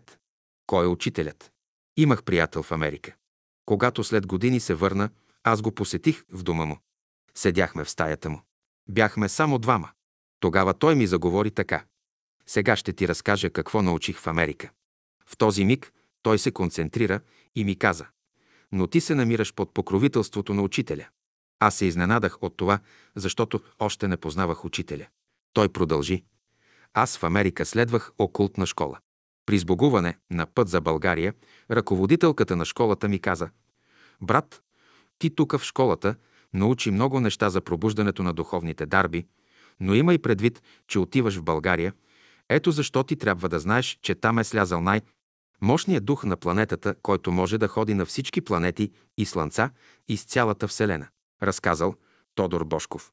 Това е казала ръководителката на окултната школа, в която той следвал. А за да знае тя това, предполага се, че има развито ясновидство от висок разряд. Всички напреднали хора от целия свят познават учителя, само ние в малката България още се колебаем. До кога? Глава 256. Поети и медиуми. Един ден една наша сестра, добра поетеса Димитринка Антонова, се навъртала около учителя. Той разбрал, че има нещо да му каже. Ето защо я повикал. Какво има, сестра? Имаш ли нещо ново? Да, учителю, имам, но то е особено. Не е в моя стил. Прочети го, настоял учителят. Срам ме, учителю. Нека да го чуем. След като прочели творбата, разбрали, че е с любовна тематика. Яворов те е посетил, казал учителят. Значи поети, художници, музиканти, въобще хора на изкуството долавят мислите, чувствата или желанията на заминалите и стават по-малко или повече техни изразители. Това ще рече, че те са нещо като медиуми. По разказа на брат Гаврил Величков. Глава 257. Как намерих учителя? Сестра П. разказва. Мъжът ми се помина. Изпаднах в бедност. От никъде помощ, но аз не изгубих своята вяра и упование в Бога. Цели девет месеца аз непрекъснато се молих Бог да ми се изяви и да ми помогне материално, понеже бях много затруднена. Точно на деветият месец една заран чух мъжки глас в стаята си и се събудих. Гледам високо над мене някъде към тавана, бюста на жив, интелигентен старец, облечен в чисти шаячни дрехи. Онова, което ми направи впечатление, най-напред бе това, че ръцете му бяха изящно красиви, като че бяха изваяни. След като се събудих, той ми рече, по пътя на дановистите. Запомних думите, без да ги разбера, но все пак аз тръгнах да търся този път, защото очаквах, че тъкмо чрез него ще намеря пари, от които имам такава голяма нужда. Намерих игрище юнак и попитах поста. Къде е пътят за дановистите? И преди още да бях се изказала, той ми посочи пътя нагоре. Тръгнах по шосето нагоре през гората и незабелязано стигнах до квартала зад гората, който се нарича Изгрев. Видях, че влизат хора, идващи от града, влязох и аз в двора. Там видях салон, почти пълен с посетители. Влязох вътре и застанах до червената мраморна колона. Загледах се в оня, който говореше, в чието лице аз познах стареца, който бе ми се явил оная заран в стаята. Но с тази разлика, че сега старецът беше облечен вместо с шаячни дрехи, с европейско облекло. Попитах стоящите до мен кой е който говори. Отговориха ми. Учителят. В този момент учителят се обърна към мен с думите. Вие сами не сте дошли, вас Господ ви е довел тук. Спомням си, че учителят говори за значението на страданията, които думи моята жадна душа прие като балсам. Тръгнах по пътя да търся пари, а намерих най-важното, което мълцина са намерили. Аз намерих учителя. Глава 258. Изцеряването дете на Апостолидис.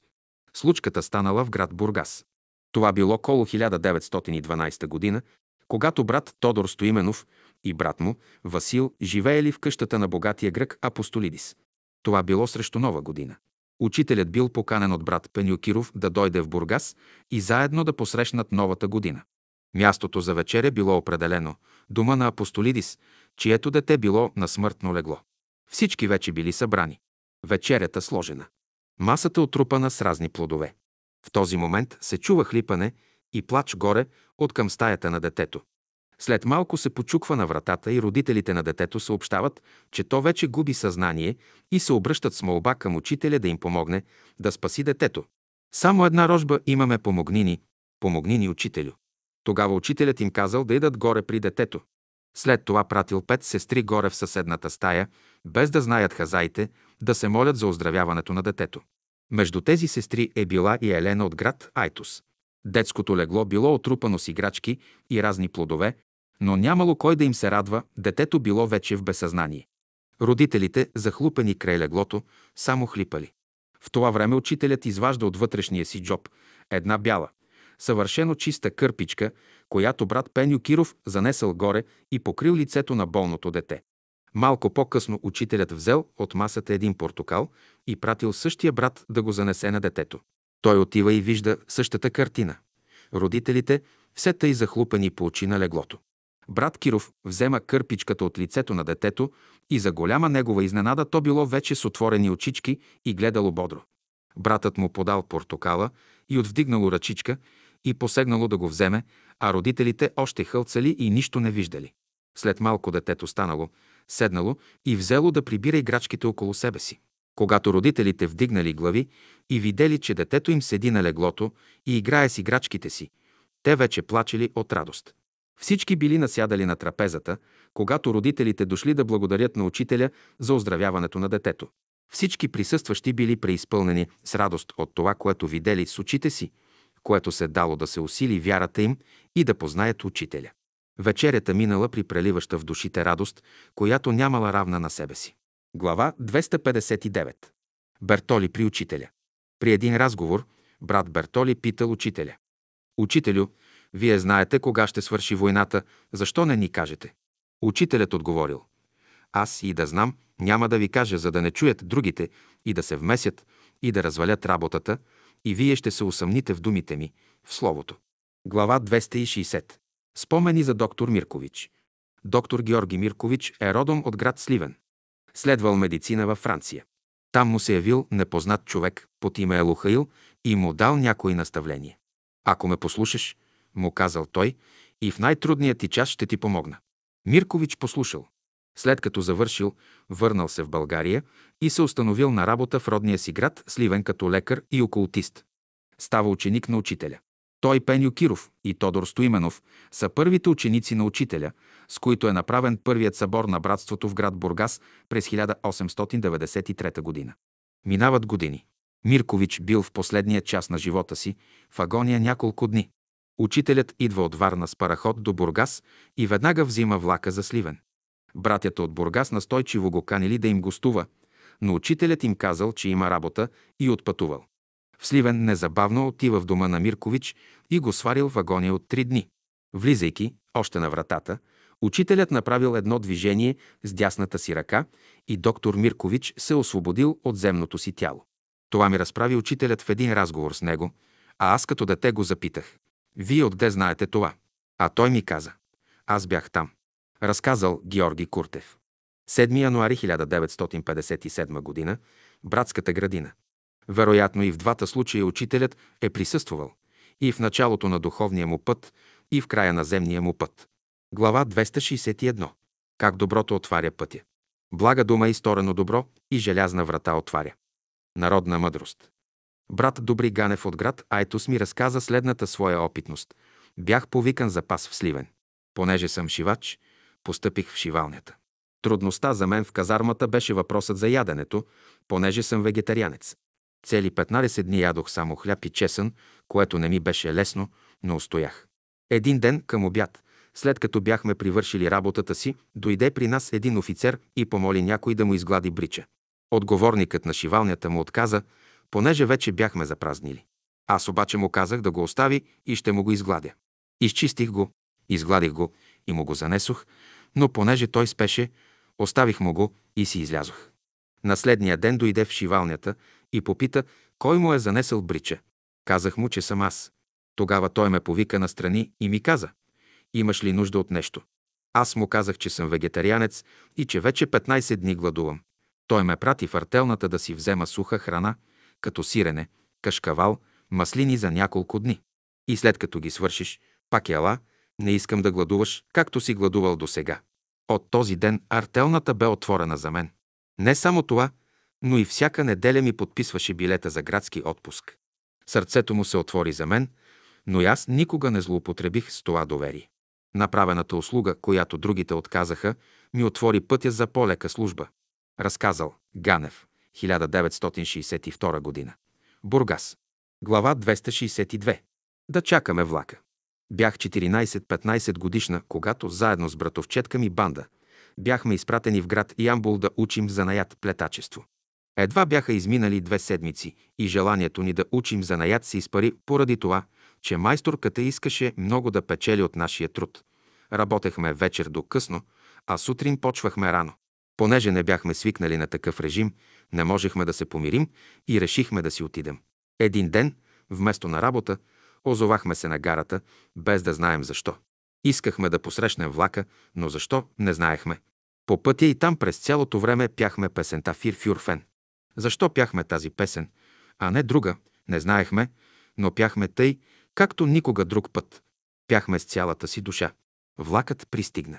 Поглеждам и виждам Леля, майката на Ванда, и викам. Ваня, майка ти. И тя в същия миг вика на мене. Доне, майка ти. Аз си викам. Майка ти и тя ми вика. Майка ти. А майките ни вървят заедно. Зарадвахме се и двете, че видяхме майките си. Радостта беше още по-голяма, когато казахме на майките си, че не искаме да останем и те се съгласиха да ни вземат. Ние хвърчахме от радост. Отидохме в квартирата, стегнахме си багажа и хайде на път с бухчичките през рамо. По пътя някои хора ни питаха какво продаваме, а аз на шега им казах «Тантели маркизете ни» и си отминахме. Този мой импровизиран отговор събуди общ смях. Качихме се на влака и отпътувахме за родния ни град, където всичко ни се виждаше хубаво. Отидохме си при мама и татко. Там всичко е приятно, всичко е сладко и спомените на Донка Куртева. Глава 263. Събудила се в дървена. Една вечер майка ми си легнала да спи и като се събудила сутринта, за нейно голямо очудване, била в дървена до толкова, че не могла да се помръдне. Баща ни станал и бил очуден от това необичайно успиване на майка ни, поради което той запалил печката и чак тогава отива при леглото на мама, да я види как е. Тя му казала, че е цяла в дървена. На следния ден било неделя, баща ни отива на църква, както и преди този случай това било твърде отдавна, още първите години, когато още не е имало събрание. Помолил се той за здравето на майка ни и видял, като че иконата на света Богородица оживяла и размахал един букет перчан, но така близо, че букетът се докоснал до лицето му. Това станало три пъти. Църковната служба привършила. Баща ми си излиза от църква с намерение да отиде да пие обичайното си кафе, но чул глас да си отива направо в къщи. Послушал гласа и си отишъл. За негова голяма изненада и радост той сварил майка ни, станал от леглото и приготовлява обед. Когато баща ми е разпитал кога се е почувствала по-добре, тя му казала, че дошло едно светло същество, което й откопчало от леглото и тя станала. Времето точно съвпадало с момента, когато иконата оживяла и ръката на Богородица с букета го помилвала. Защо станало това вдървяване на майка ни, не знаем, но вероятно е за да изпита вярата на баща ни. Той се помолил от цялото си сърце и молбата му била чута, полука, винаги когато се намираме в нужда. Да поискваме помощ без никакво колебание. Разказала съпругата ми Донка Куртева. 1962 година. Бургас.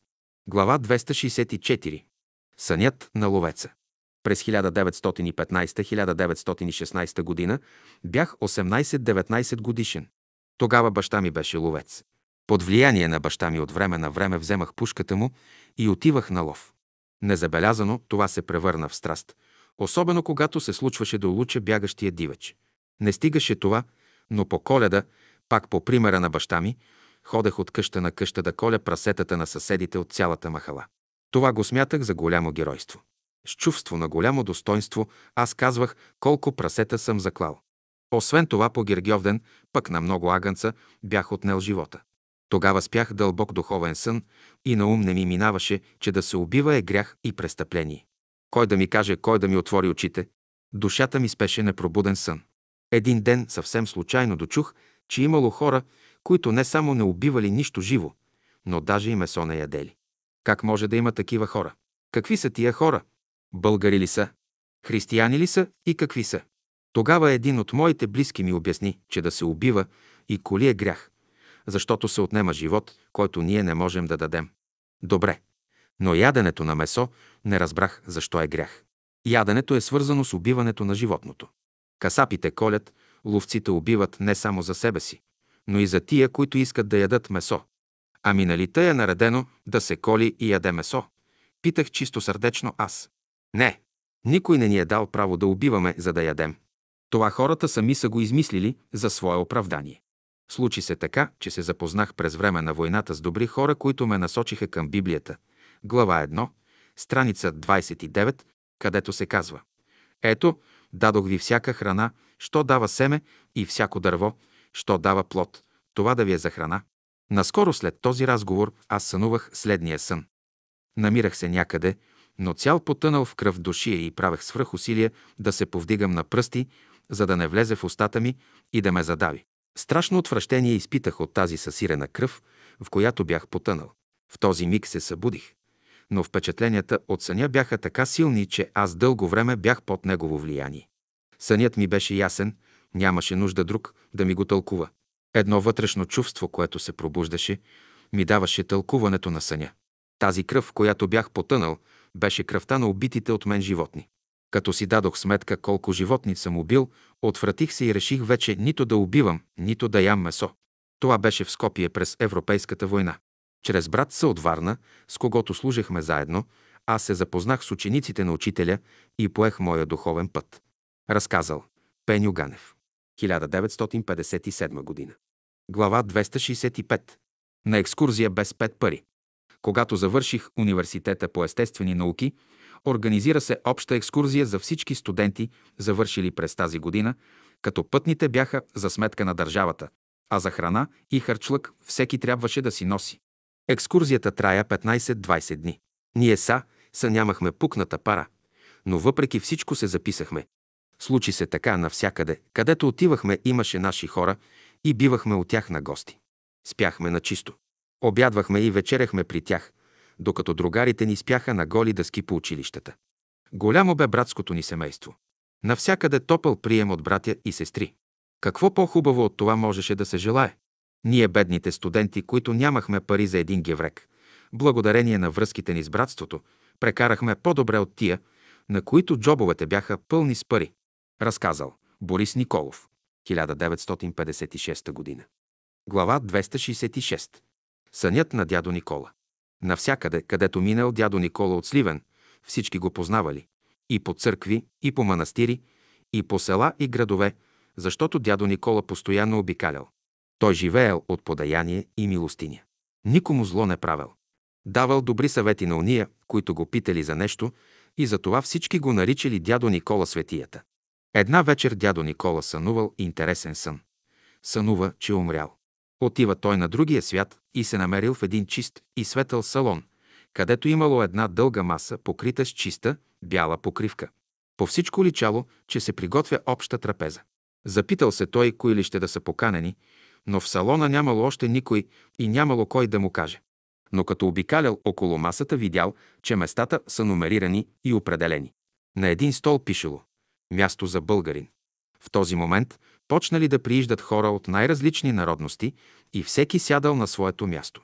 Поканили дядо Никола на онова място, което било определено за българин. Друг българин нямало. Почнали да сервират ядене, като на всеки сипвали в чинията му, а пред дядо Никола вместо чиния имало един скъсан гумен цървул. Посегнали да му сипват ядене в цървула. Той протестирал, като искал и на него да дадат чиния. Отговорили му, кой каквото си е пратил, в него му се сервира. Склад няма и назаем не се дава. Тук всеки има само онова, което е подарил, когато е бил на земята. Ти, дядо Никола, като си бил долу на земята, си подарил само едни скъсани цървули на един по-беден от теб. Сърди се на себе си, в този миг се събудил, цял зачервен от срам. Припомнил си добре съня и го разказал на учителя. В отговор учителят му казал, не е достатъчно това, да живееш чист и непорочен живот. Не е достатъчно да не правиш никому зло. Нужно е да проявиш любовта, която се изявява в правене на добро. Нужни са жертви. Без жертви няма и прогрес. След тази среща с учителя, дядо Никола вече променил живота си. Взел да прави добрини. По беседите на учителя. Глава 267. Една душа се ражда. Чичо Росен. Преди години продавах орехи из града и селата, за да припечеля някой лев. Топлият летен ден преваляше. Бях си купил хляб и салам и обядвах на колата. В този момент от една близка улица излязоха двама души, които караха един бял и хубав вол. Същият до едно време вървеше спокойно, но внезапно взе да се дърпа и съпротивлява. Само на 20 на метра беше кланицата. Волът вероятно беше помирисал кръвта и се дърпаше назад. Той отчаяно се съпротивляваше и превиваше под жестоките удари на двуногия звяр – човекът. Този, който го караше, по всичко личеше, че бе закоравял джелатин. Той си изкара ножа и взе да боде вола отзад, по бутовете. Червената алена кръв течеше и багреше земята, и всичко наоколо. Волът взе да мочи, подложен на безжалостните удари на касапите. Локвата кръв ставаше все по-голяма. Погносих се от тая жестокост на двуногия звяр. Бях готов да отида да се бие с тия озверени хора. Но това не бе всичко. Тогава касапите, излезли извън себе си от яд, как тъй волът да не се подчини на тяхната воля, отрязаха главата му, както бе прав. Горкият вол в този миг политна и падна на земята. Сви се сърцето ми от тази невиждана до сега жестокост. Осъдих убийците на кроткия и снажен вол. Осъдих и тия, които се трупаха около поразения труп, за да си купят прясно месо. И те, наравно с касапите, бяха виновни за смъртта на вола. И те бяха съучастници в това убийство. Аз целият от гняв треперех против убийците на невинния вол. Но в този миг в ръката си видях парчето салам, което бях си купил за обяд и се питам, не съм ли и аз съучастник в това жестоко убийство? За кого колят касапите? Нали за нас, които купуваме и ядем месото? Щом аз ям месо, то аз съм косвен убиец. На тия невинни четвероноги животни, наши по-малки братя. Захвърлих салама и реших от сега никога вече да не ям месо, т.е. от плата на нашите безсловесни братя, животните. Продължих пътя си по-нататък, но не можах да се освободя от потрясающото впечатление през този ден. Свечеряваше се, когато при мене дойде един снажен старец с хубава бяла брада да купува орехи. Той хареса стоката и реши да купи повече. Понеже вече се смрачаваше, той ме покани да нощувам в неговия дом, което аз приех. И без това вече мислех да търся конак за нощуване. Сложиха вечеря. На масата, между другото, имаше и кюфтета. Поканиха ме да си взема и от тях, но аз казах, че не ям месо. Това събуди интерес у всички са трапезници, но от всички най-много се заинтересува приказливият старец. От кога не ядеш месо, бе, братко? ме попита старецът. От днес, казах аз. Е, как, защо? Разпитваше ме любезният старец. Аз му разправих случката, на която днес неволно бях свидетел. Казах му как видях в ръката си забравения салам, как го захвърлих и реших веднъж за винаги да не ям месо и да не ставам съучастник с убийците. Тогава старецът, зарадван от това стана, прегърна ме, погледна нагоре и каза, Господи, днес ти определи тази душа да се роди. Благодаря ти, Господи, и слава да бъде на Твоето име. Слава Тебе, Господи, слава Тебе. Всички присъстващи ме гледаха с повишен интерес и се радваха още повече, след като чуха моя разказ. Радвах се и аз, след като разбрах, че цялото това семейство от много години не ядат месо и че те са членове на духовното общество Бяло братство, с което се свързах завинаги и аз. Тъй стана моето духовно пробуждане, за което съм хиляди пъти благодарен. Разказал Росен Карайванов. Глава 268. Кой е извършил волята Божия? Бях уволнен от работа преди години, поради което изпаднах в голяма материална нищета. Зимата наближаваше, а децата ми бяха оголели. Отидох при един духовен брат, който беше заможен, имаше си и магазин, да го помоля да ми даде някой метър док и американ, за да облека децата си срещу зимата, като му казах, че сега съм без работа, но щом почна работа, ще му се издължа веднага. В отговор на моята молба той ми посочи табелката на стената, където пишеше «Кредит никому».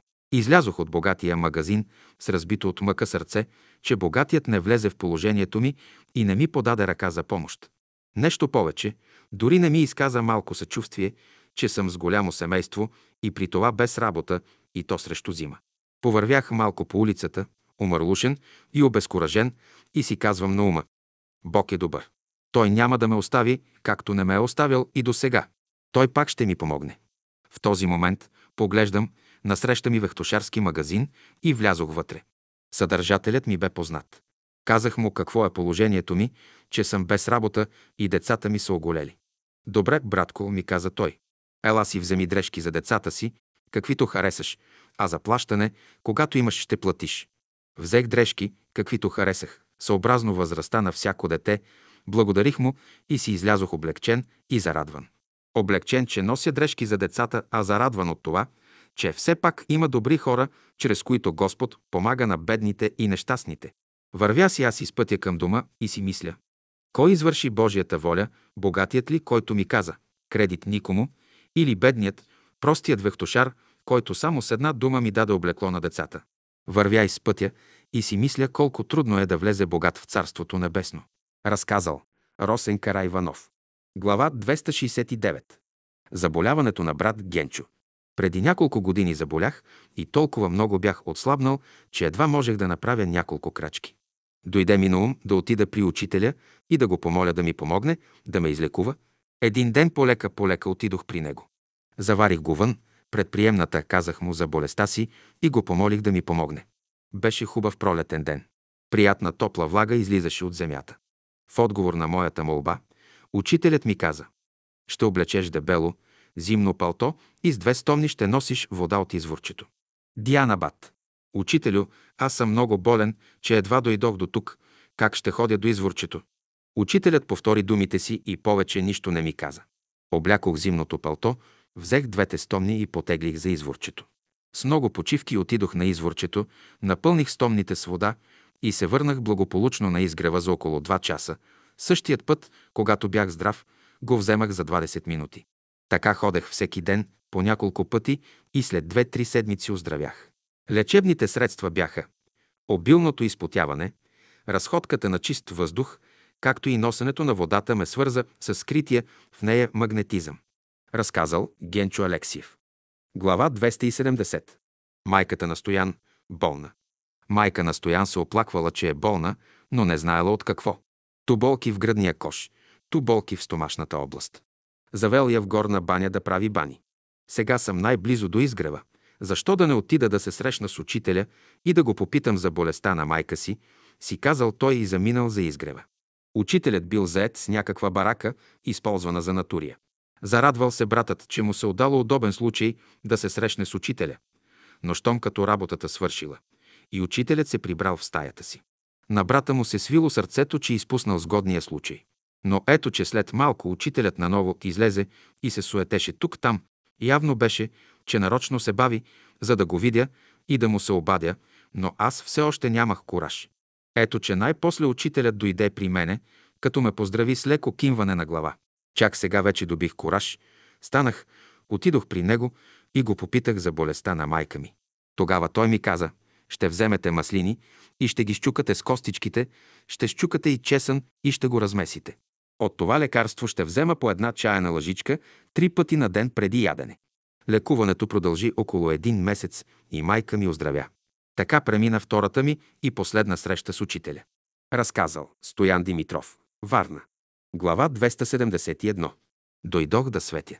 Една жена от София, която била минала през големи страдания и разочарования, отишла един неделен ден на изгрева да слуша беседа. Слушала тя беседата и си мисляла така. Ние дойдохме тука на земята да страдаме, а ти, учителю, защо си дошъл? Учителят веднага доловил мисълта й, обърнал се към нея и казал така. Някой питат аз защо съм дошъл на земята. Дойдох да светя, за да не ходите в тъмнина. И пак продължил беседата си. Разказала Неделчева, 22 септември 1960 г. Бургас. Глава 272. Най-големият детектив. Беше пролет. Малки леки облачета се носеха по небосвода. От близката Борова гора лъхаше приятен хлад. Топлата майчина гръд на земята събуждаше живота в нея. Пред братския салон на изгрева се тълпяха хора, дошли да чуят словото на учителя. Салонът бе препълнен. Пристигна учителят. Изпяха се няколко песни и беседата започна, както винаги върху стих от Евангелието. До известно време словото течеше бавно и със спокоен тон. Продължаваха да прииждат нови слушатели, някои от които, току-що дошли, бързаха да си вадят бележници и да си вземат бележки от беседата. Отведнъж учителят стана строг. Обърна се към едно лице от публиката и каза Някои са дошли да слушат беседа, но като не разбират смисъла, изопачават думите ми. Но те нека добре знаят, че аз съм най-големият детектив на земята, изпратен от небето и съдбата на българския народ зависи от това какъв доклад ще дам аз за него. Това добре да се разбере. Разбирате ли? След тези думи учителят погледна в друга посока и продължи беседата си със спокоен тон. По всичко личеше, че учителят в дадения случай говореше не на всички, а само на ония лица, които бяха дошли със специална задача и съзнателно да изопачават думите му, за да го уязвят. Явно той тях предупреждаваше. Ясно бе, че за учителя нямаше нищо скрито. Той четеше мислите и своевременно отговаряше на въпросите или предупреждаваше, според случая, Георги Събев. Глава 273. Който тъпче Словото. Преди години в село Брястовец имаше един отговорник по зърнодоставките, който познавал Бай Киро като човек с духовни разбирания и му поискал някои от неговите книги, но не толкова да чете и да научи нещо, колкото да го изпита дали го е страх или не. Байкиро му казва, че ще му даде и че няма от какво да се страхува. Живеел близо до общината. Отива си, взема една книга и му я дава. Отговорникът взел книгата, отгърнал я от тук, оттам и я захвърлил в краката му. Навел се Байкиро, взел томчето, умъчнен от това незачитане и гавра със словото, и си отишъл, без да каже нещо. Знаел той, че който се гаври със словото, жар си сипва на главата. Мълчал и чакал да види какво ще стане с холителя. Не се минали и две недели и отговорникът бил уволнен от служба, уличен в злоупотреба. Хвърлил словото, но и него изхвърлили. Такъв е законът на справедливостта в природата. За всичко се плаща. Разказал Байкиро. 17 февруари 1957 г. Село Брястовец. Глава 274. Камъкът, който пречеше. Един ден тръгнахме с Еленка, братовата ми жена за село Бата, Бургаско. Пътувахме с рейс. Още като се качихме на рейса, обземе една мисъл да се моля. Същото почувствала и Еленка. През целия път ние се молихме, без да знаем защо. Вече наближаваме селото, минахме моста и поехме на горния път към първите къщи. Пристигаме, без да ни се случи каквото и да било по пътя. Защо ли трябваше да се молим, се питахме ние. Но ето, че рейсът внезапно спря при смяната на скоростите и пое назад. Спирачките отказаха да работят. В миг настана паника. Един от пътниците съзнал, че сме пред катастрофа, успял да скочи през прозореца. Друг отваря вратата и скача веднага. Видял пред себе си камък, грабва го и го поставя пред задното колело на връщащия се назад рейс, като успя да спре рейса, преди той да се е засилил и полети към близката стръмнина. Този камък с години е стоял на това място, в който много хора нощем са се спъвали и са го проклинали, може би, но ето, че дойде време и той да потрябва, за да се избегне една катастрофа. Чак сега ние разбрахме защо е било нужно да се молим през целия път. Разказала Дора Куртева. Глава 275. Татко, ще те убия. Преди години Стоян Петков от село Лъка, Бургаско, излязал на лов един неделен ден, като убил една бременна зайка с четири зайчета. Не се били изминали и два месеца от негоден, когато веднъж той влязал в стаята, синът му, 9-10 годишен, грабнал от стената пушката и казал, шегувайки се, татко, ще те убия. Прицелва се и гръмва, преди още бащата да успее да се обади и да предупреди, че пушката е пълна. Същият миг бащата пада мъртъв на земята. Може би ще кажете – случайност. В природата няма случайност. Всяко нещо си има причини, които ние често не знаем, но те съществуват. Разказала Иванка Желяскова. Село Банево. Глава 276. Със светла вяра. Един снажен старец вече към 85 години веднъж разтвори книгата на своите спомени и ни разказа за своята младост. Бяхме на първа линия на сръбската граница. Водеха се престрелки от двете страни. Имах предчувствие, че ще ме ранят и наистина ме раниха в главата. Когато ме превързваха, санитарите установиха, че раната ми е лека и скоро ще оздравее. След оздравяването ми един ден ни строиха, за да изберат двама за санитари. Единият от двамата избрани бях аз. Войната продължаваше. Плениха ни. Минахме през град Ниш и заминавахме за Унгария, където ни оставиха в пленнически лагер. Един ден пак ни строиха в шест редици. Щом ме видя, офицерът се загледа в мене, като че искаше да ме познае и ми каза да изляза от редицата. По-късно той ми каза, че ще му бъда ординарец. Спрях се на тебе, каза ми той, защото у вас виждам нещо особено, което в другите не виждам. Но кое именно беше това особеното? Той не знаеше, но явно бе, че го чувстваше. Това особеното бе учението, новата светлина, която носех в душата си, което ми вдъхваше вяра и упование, че Бог ще ни запази и пак ще се върнем при жените и децата си. Другарите ми бяха се отчаяли напълно, без никаква надежда за завръщане в България. Аз бях между малцината, може би единствения, който твърдо вярвах, че ще дойде край на нашето изгнание. Един ден близо до нас кацна френски самолет на път за Цариград, сега Истанбул. Инженерът, на когото съм ординарец, попита пилота ще мине ли през България, което последният потвърди. Помолих го да попита дали може да занесе писма. Пилотът каза, че може. Тогава го попитахме кога ще се върне, за да ни донесе отговор. След две седмици, каза той. Веднага отидох в лагера и казах на другарите си да приготвят писмата. После ги прибрах, скрих ги под мишница и поех навън, за да ги предам на пилота. Но как съм минал изхода, дето има пост, нищо не помня, като че някой друг ме изведе. Когато бях далеч от изхода, като че дойдох на себе си. Когато предавах писмата на пилота, имаше пост, който искаше да попречи, но инженерът го смъмра да не се меси. Пилотът ги взе и пое своя път за България. След 15 дни същият пилот се върна и донесе отговор на нашите писма. Ех, само да знаете каква голяма бе радостта на всички другари, които получиха писма от своите близки, на които бяха съобщили, че са живи и че са в пленнически лагер в Унгария. Негоден, в който получихме отговор на писмата си, бе най-радостният. Писмата ни бяха зарадвали хиляди войнишки семейства, които бяха узнали, че са живи техните бащи, братя или съпрузи. Дойде време и стана размяна на пленници и ние се върнахме в родината. Всички бяхме благодарни за щастливото ни избавление. Тъй разказваше топло и увлекателно дядо Новак, а ние, децата, насядали край него, притейли дъх, цели превърнати в слух.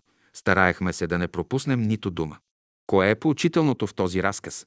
Това е светлината на новите идеи, които бяха озарили душата на нашия герой, дядо Новак. Тази светла вяра, която не го напусна през всичкото време на пленничеството. Кацването на френския самолет е дошло, за да може да се осъществи онова, което има да стане, което не е друго, а резултат от непреклонната вяра на брат Новак. Той през цялото време вярва, моли се и се надява, че Бог ще му помогне, ще го спаси. Бог му дарява избавление от лагера, а заради него и на всички останали. Моли се, вярвай и се надявай, защото за Бога невъзможно няма, се казва в Словото. Глава 277. Пътят на една душа. Един ден се срещнахме на братската градина с сестра Милка Симеонова, която помолих да ми разкаже пътя на своето духовно пробуждане. Тя се съгласи и почна така.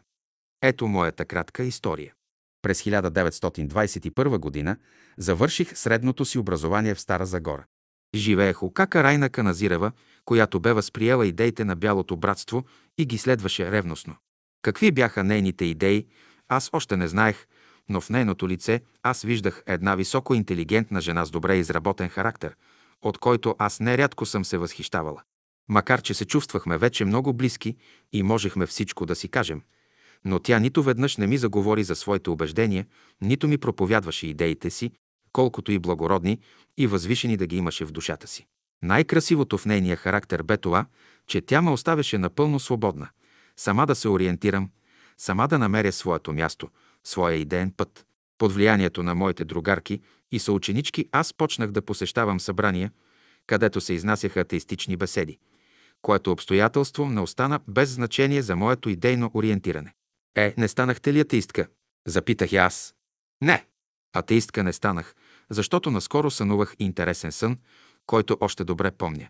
Ако обичате, разкажете ми вашия сън, помолих я аз. Сънят бе следният. Една нощ сънувам, че съм седнала на балкона на една висока къща, но балкон без парила и краката ми увиснали над една черна пропаст и аз полека, полека се плъзгам към пропаста. В същия миг почувствах, че от дясната ми страна стои някой. Когато се обърнах и погледнах, видях, че до мене стои Христос, облечен с бяла дреха, който ме погледна кротко и ми каза «Не бой се, аз съм с теб». Когато на сутринта се събудих, не знам защо, но бях с едно много приятно чувство, с една голяма лекота на душата си. Някакъв приятен спомен сякаш докосваше нежните струни на моето моминско сърце. Разказах съня на кака Райна и видях, че по израза на лицето й се изписа радост, но тя нищо не ми каза, нито пък аз я запитах. Не мина много време и аз сънувах друг сън.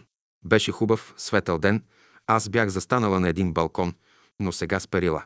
Хубава къща сред полето, а аз на балкона наблюдавам близката поляна, цяла покрита с пъстър килим от цветя, огрят от обилна слънчева светлина, стоя си аз така на балкона с бликнала радост в душата, но в това време чувам звънчета от стадо.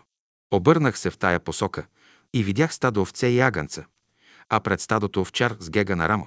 Овчарят минаваше покрай къщата и когато се изравни с нея, обърна се и кротко ме погледна. В лика на овчаря познах Христа, а също приличаше и на учителя, когато още не познавах. Сънят ви, сестро, наистина е интересен. Христос наистина е овчар и води своето стадо, остава ни едно, ние да го познаем. Но продължете по-нататък. Тоя мой сън ме заинтригува. Накараме да мисля, че тоя мой сън е може би от малкото сънище, които предсказват нещо за бъдещето. Но какво точно, аз още не можах да разбера. Няколко месеца след него даде ми се трети сън, още по-интересен. Той е следният. Гледам, много хора тръгнали за някъде и ето, че стигаме до една висока стена, на която има врата. Минаваме през вратата и влизаме в двора. Пред нас се изпречва друга, втора стена, пак с врата, минаваме и през втората врата, но ето, че пред нас се откри трета стена, пак с врата. Влизаме и в третия двор, в средата на който имаше една стара, полусрутена църква, с пропукани зидове и малко наклонени на една страна. В този миг се превърнахме на гради с звезда на върха и подпирахме стените на църквата да не паднат. Това са трите съня, които ми се дадоха и които помогнаха за моето духовно пробуждане. Те направиха прелом в душата ми и аз един неделен ден пожелах да отида заедно с хазяйката на събрание. След като чух беседата, аз се заинтересувах и почнах редовно да посещавам събранието. Не мина много време и аз станах вегетарианка и почнах да чета беседите. През лятото на 1922 година учителят ми разреши да отида на събора в Търново, макар че още нямаше година, откак бях поела пътя на братството. Хиляди пъти съм благодарна, че намерих този духовен път, който продължавам да следвам, макар и с малки залитания. Тия мои залитания може би са допуснати, за да придобия някои опитности, които са неоценимо богатство за душата. Сега аз се моля едно – Бог да ми даде сили, да мога да му служа по-дълго, за да мога и аз да дам своята дан за великото Божие дело. Разказала Милка Танева. Бог зачита свободата на всяка душа. Ето защо Той ни оставя свободни дори и да грешим, но да добием опитности. По-добре е ученикът да сгреши, но да добие опитност, отколкото да бъде без грях, но и без опитност. Разказал Георги Събев. Глава 278. Георги от Аврамово. Бай Георги е човек със среден ръст, набит червендалест, тих и с благ характер, Георги Шивача, когато селените познават като честен и почтен човек.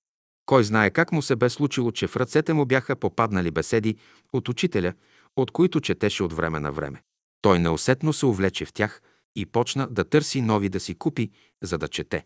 Нямаше такива хора наоколо и реши да отиде в София и оттам да си набави беседи. Той още не беше виждал учителя, а много му се искаше да го види и да се запознае с него. Това му желание се засилваше. Вече не го сдържаше. Качи се на влака и замина за София. Беше неделен ден, когато бай Георги от Аврамово пристигна на изгрева, където учителят живееше и където братството имаше салон, в който учителят държеше своите беседи. Когато той пристигна, намери салона пълен с слушатели от различни съсловия, възраст и образование. Беседата бе почнала. Влезе в салона и се заслуша в словото. Учителят говореше тихо, но се чуваше добре. Онова, което на пръв поглед му направи впечатление, бе външният вид на учителя. Дълга, прошарена коса, подстригана до над раменете, облеклото изрядно чисто, по европейски образец, само дето не носеше връзка. Беседата протичаше спокойно и с благ тон. Вече наближаваше обяд, когато тя завърши и учителят се прибра в стаята си. Някои от слушателите веднага си тръгнаха за града, а други се разхождаха по поляната и споделяха мисли от беседата.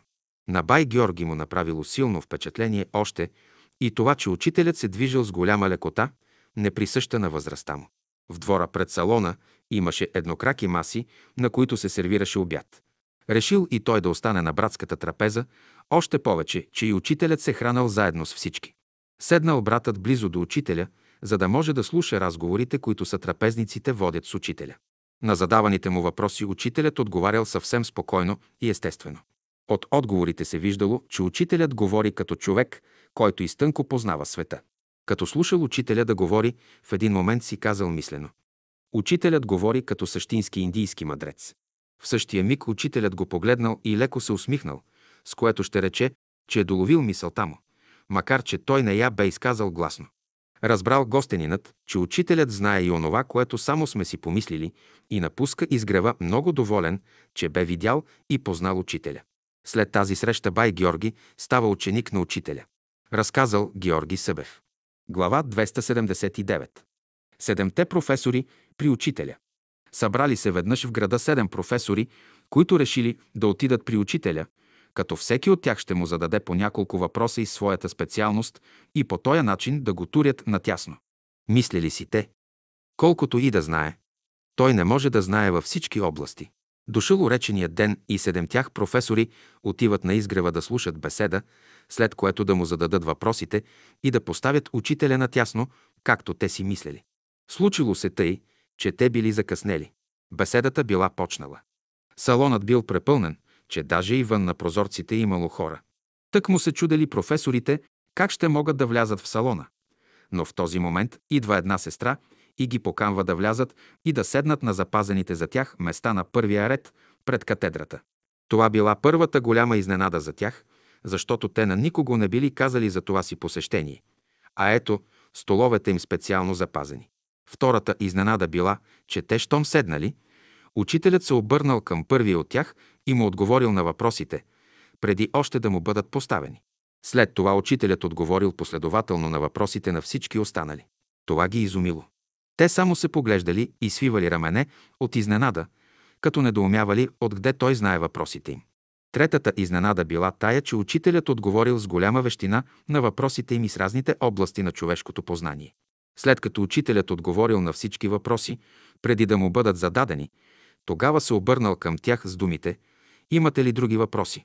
«Не, нямаме», отговорили втрещени от изумление седемте професори. Тогава друг път не се опитвайте съпоставяте учителя на тясно. Това било четвъртата изненада. Разказано от сестра Люба Стойкова в Тополица.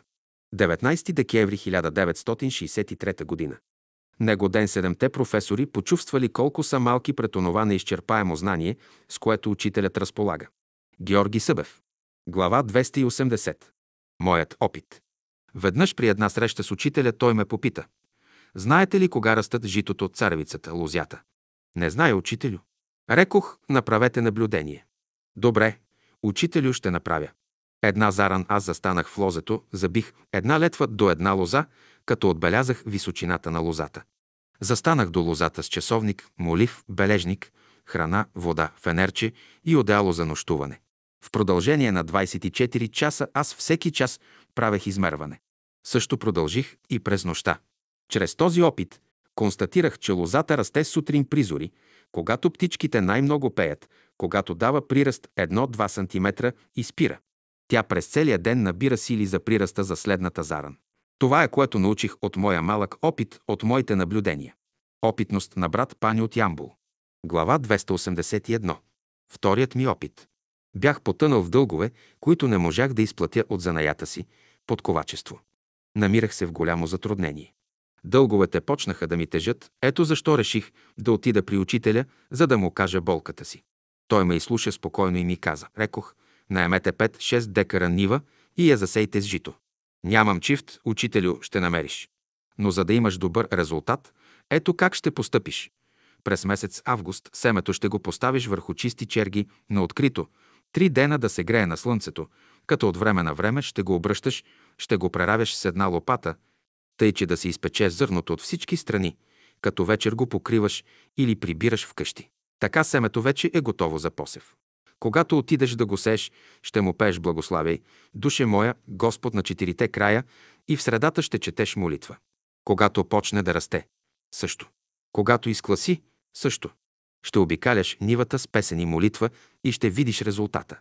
Направих всичко, както ми каза учителят, и ето какво стана.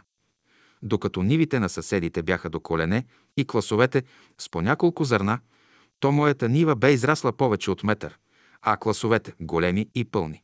Това не остана незабелязано и от съседните стопани, които казваха «Уж паню не е чивчия, а пък неговата нива е най-хубава.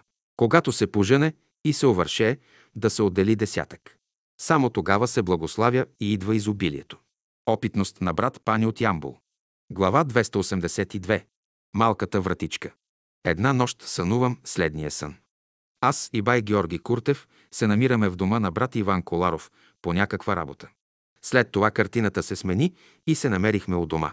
Тогава той се обърна към мене и ми каза «От тебе искам едно легло и един дюшек». Събудих се и размишлявам върху съня. Разбрах, че това трябва да занеса на братската градина.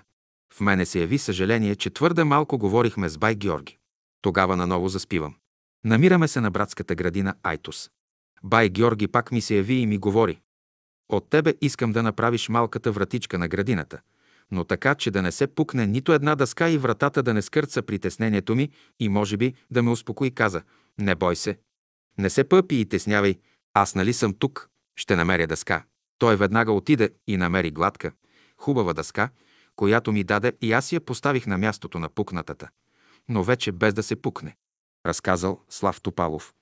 Малката вратичка символизира нашите вътрешни отношения, които да бъдат хармонични. Пукнатината. Това са малките недоразумения и търкания между нас, които дават възможност на злото да се промъкне, да се разкъса веригата и да се спънем в пътя. Малката врата – това са нашите вътрешни отношения. За да не скърца вратата, трябва да се намаже с маслото на любовта. Нашите отношения да бъдат пропити от възвишена братска любов, която се претворява в готовност за жертва. Онова, което правим безкорисно за другите, то е нашият капитал за небето, то е нашето богатство, то е нашата препоръка. Глава 283. В небрано лозе. През лятото на братската градина в Айтос по Петровден стана голяма сбирка. Традиционна среща. След като бяха минали сутринната молитва, гимнастическите упражнения и паневритмията, последва закуска. След закуската се състояха свободни срещи и разговори за взаимно опознаване. Съвършено свободно и непринудено се бяха образували групи, в които се разискваше по различни въпроси. Нашата група бе една от най-големите, насядали удобно под сянката на големия орех. Но ето, че един брат Стефан Марков стана, обърна се към мене по име и ми каза тъй, брат, ще позволите ли да ви задам един въпрос? Не ви ли се струва? Каза той, че учителят много внезапно си замина и ни остави, тъй да се каже, в необранолозе, като каза това, братът си седна в очакване на моя отговор. Но в същия миг стана брат Димитър от село Горица и поиска да отговори. Позволено ти е. Говори му, казах аз. Вярно е, братя, каза той, учителят си замина и ни остави в необрано лозе, да берем и да ядем. Ами ако лозето беше обрано, шума ли щяхме да ядем? В този момент спонтанно избухна смях. Находчивият и духовит отговор на брата внесе бодра струя. Струя на оживление. Веднага се промени настроението на всички. Брат Марков стана и заяви, че е доволен от отговора и се отказва повече да разисква по този въпрос. По лицата на всички се изрази едно успокоение, че действително учителят ни бе оставил в необрано лозе. Кое е това лозе? Ще запита някой. Това лозе е книжнината, словото на учителя, състоящо се от 7000 беседи и лекции. Това е едно огромно богатство, едно наследство, което съдържа храна поне за 2000 години. Георги Събев. 12 юли 1948 година. Айтос. Глава 284. Ленин и учителят. Веднъж в една полевъдна бригада попитали нашия любим брат Киро да каже каква е разликата между учението на Ленин и на нашия учител. Братът отговорил, учението на Ленин е за труда, за полето, учението на учителя – за любовта, за небето, което учи хората на по-възвишен живот, живот на братство и любов между всички хора. Записал Георги Събев. Глава 285. Ако срещнеш Христа, един мой съселянин, евангелист, често идваше при мене и обичаше да спори относно правилното разбиране на Евангелието. Той много си служеше с цитати от пророците, от апостолите, от откровението. Аз го слушах с часове. Изпитвах търпението си. Веднъж пак дойде при мене и почна да казва какво говорили пророците и апостолите. След като млъкна най-после, аз го попитах, ти много добре си запомнил кой пророк или апостол какво е казал. Ти хубави работи ми говориш. За това благодаря ти, братко. Сега аз ще те попитам нещо. Искам да ми отговориш честно. Ако те срещне Христос на улицата като беден просик, ти ще го познаеш ли? Не, не мога да го позная. Като казал това, евангелистът затворил Библията и млъкнал. Щом като е така, тогава да не спорим, а да се учим да можем да го познаваме, когато го срещнем. От него ден той престана да идва да спори с мене. Глава 286. Ако бях на твое място. Веднъж един съгражданин на брат Георги Куртев му причинил голяма неприятност, за която бай Георги му простил. Минало известно време, след което един от нашите нови приятели научил за случката с бай Георги, отива при него на братската градина и му казва «Бай Георге, верно ли е, че си простил на за голямата неприятност, която ти причинил? Да, верно е, простих му. Бай Георге, ако аз бях на твое място, в никакъв случай нямаше да му простя. Щях да го направя на бъзе и коприва, че да ме помни. Да, Олум, казал Бай Георги. И аз, ако бях на твое място, тъй щях да постъпя. По разказа на брат Куртев. 1 октомври 1960 г. Братската градина. Глава 287. Последният харман. Било по време на вършитба. Зърното било събрано на купи, готово за прибиране в хамбара. В това време идва просик и поисква малко храна. Тогава дядо Иван, тъй се казвал мъжа на баба Тодора, взел крината и отишъл при купа и почнал да я пълни, да даде на просека. Иване, се обадила жена му, какво правиш? Да дадем малко храна на този беден човек. Не, няма да му даваш, казала тя. Защо джанам? Нали има? Нека му дадем малко храна. Не, не, викала баба Тодора и удряла си умрук по коляното. Дядо Иван се ядосал на скържавостта на жена си, захвърлил крината и в яда си изрекал клетва, която другите не могли да чуят. Любопитно е да се знае какво е станало след този харман. Този харман бил последният. Нивите били засети. Дядо Иван внезапно умира. Понеже бил станал гарант на един съсед пред банката, който не можал да си изплати задължението, банката турила ръка на нивите и си осигурила вземането. Градушка убила нивите. Болест налетяла по добитъка. Банката продала на търк и къщата. Синове и дъщери се пръснали да си дирят прехраната. Баба Тодора останала сама, сетни бедняци. Нуждата почнала всеки ден да чука на нейната врата. От оня ден, когато тя върнала просека, минали години. Баба Тодора с чувалче на гръб ходела из село да проси милостиня. Тя често си спомняла оня ден, когато върнала просека. Съжалявала и се упреквала. Но вече било късно. Казана дума назад не се връща. Бабо Тодоро я питали младите хора, как стана, че отведнъж обедняхте и ти стигна до този хал да молиш за помощ. Ох, не питайте деца. Когато има глава да тегли, тъй става и им разказвала случката, как върнала просека от Хармана. Грешка направих, голяма грешка, за което Бог ме наказа. Но вие, деца, Не бъдете като баба си Тодора. Отворете сърцата си, отворете вратите на дома си и не връщайте беден. Отдаденото на беден не се осиромашава. По разказа на Донка Куртева. Глава 288. Идете си, ще имате гости. Разсъмваше се. Голям автобус чакаше на шосето при изгрева. Пренасяха се денкове, куфари, раници, чанти. Натовариха се багажите. А след това и хората, и автобусът потеглихме на път. Запяхме братство, единство. Преди нас замина учителят с лека кола, придружаван от няколко братя. Ето тук е село Говедарци, разположено в полите на Величествената Рила. Рейсът стигна края на гората и спря, разтовари пътниците и багажите и се върна. Власите чакаха със своите планински кончета, обучени за движение по планински терен. Хората поеха нагоре и конете след тях. Налагаше се да се нощува на горския дом. Запалихме огън на няколко огнища и нощта премина в песни и разговори. На другия ден продължихме през вада за езерата. Когато пристигнахме, веднага няколко души се заеха да устроят кухнята, а останалите си опъваха палатките и приготвяха леглата. До вечерта почти всичко бе готово. На другия ден лагерният живот започна. Посрещнахме изгрева на молитвения връх. Учителят държа беседа. Последваха гимнастически упражнения, закуска и така нататък. На следния ден учителят повика брат Ангел Вълков и му каза «Брат Ангеле, иди си, ще имаш гости». Братът се изненадал от това съобщение. Никак не му се искало да се връща в София, едва що дошъл, но щом учителят казва. Стегнал си братът раницата и поел пътя обратно за София. Вечерта, когато слънцето залязвало, брат Ангел пристигнал на изгрева. Отива при жилището си и за своя голяма изненада там заварил майка си, баба Неда, която била пристигнала от Горица и се чудела какво да прави, къде и как ще нощува, като не могла да намери никакви познати. Седнала тя на багажа си, хванала си главата и се замислила, без да може нещо да измисли. Вътрешно обаче била спокойна. Нещо като че в областта на слънчевия възел и казвало «Бъди спокойна». Всичко ще се нареди. Пристигнал брат Ангел и я заварил да седи на багажа си и чака. Зарадвали се и двамата. Майката, че вижда сина си, а синът, че вижда майка си след доста години на раздяла. Къде беше, сине, и откъде идваш? Кой ти изпрати? Били въпросите, които му задала зарадваната майка. Пристига му Трила от езерата, като и разказал как току-що пристигнали на езерата, учителят го извикал и му казал да се върне, защото ще има гости. Майката, изпълнена с радост, благодарила на Бога и на учителя, че всичко се наредило тъй, като трябва. Учителят беше доловил мислите й още от влака и бе наредил посрещането й. Разказал Михаил Вълков. Глава 289. Учениците на учителя.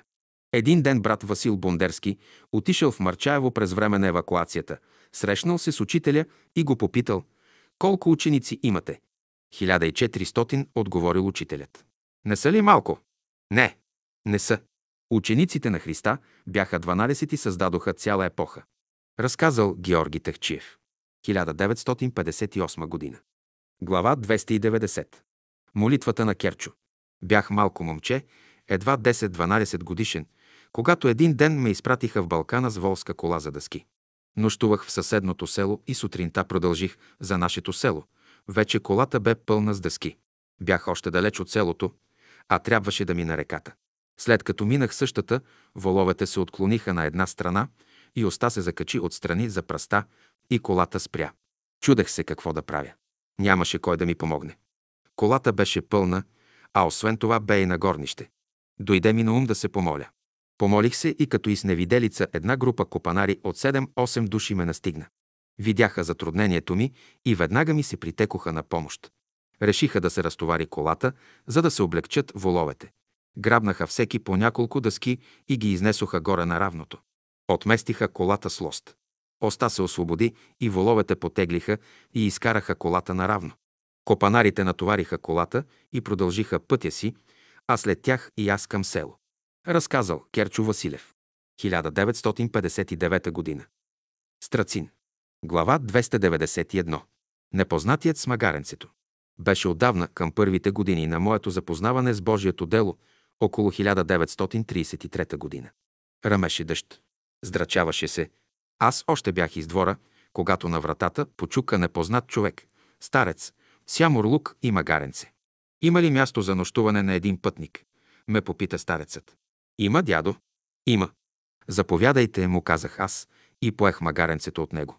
Въведох го в стаята и му казах да почака малко, докато настаня добитъка. Излязох из двора и когато след няколко минути се върнах вкъщи, дядото го нямаше. Отидох и в обора. И магаренцето липсваше. Кога бе излязал той и кога бе взел магаренцето, че да не го видя, остана загадка. Разказал Злати Янев. Вероятно в случая имаме посещение на някой адепт, който бе дошъл да провери готовността на брата да служи на Божието дело, респективно гостоприемството му. Глава 292. Трите овни. Как съдбата отплаща. Горан Буков от село Булаир, сега Белово апостроф, бе известен по цялата околност като крадец. Веднъж Горан откраднал три овни. Стопаните тръгнали да ги търсят. За да не ги намерят, Горан ги скрил в една малка воденичка. Но тъй като овните огладнели, почнали да блеят. За да се укрият следите на кражбата, той извършил ново злодеяние, като им отрязал езиците. Овните онемяли. Минали няколко години и хората забравили за гнусното злодеяние, Горан имал жена, която му родила нямо дете. След година-две ражда му се второ дете и то нямо. Ражда му се и трето, но и то нямо. Три деца, три момичета и трите неми. Не е минало много време. Родителите умрели от мъка за постигнатото ги злощастие. В последните години, преди Горан да умре, изповядал греха си за откраднатите овни и за отрязаните им езици. Аз мислех, че никой не ме видя, когато откраднах овните и като им отрязах езиците, но съм се излъгал. Ето защо съдбата тъй жестоко ме наказа да ми се родят три неми деца. Трите неми момичета сега, през 1964 година, вече са жени на 50 до 55 години, останали незадомени поради този си недостатък и работят в село Надар в стопанството. Те търпеливо носят последствията от греха на техния баща, разказал Вълканов. Една народна мъдрост казва Природата забавя, но не забравя. Кой каквото е посял, това и ще жене. В живота всичко се плаща. Глава 293. Кирил Старейшински.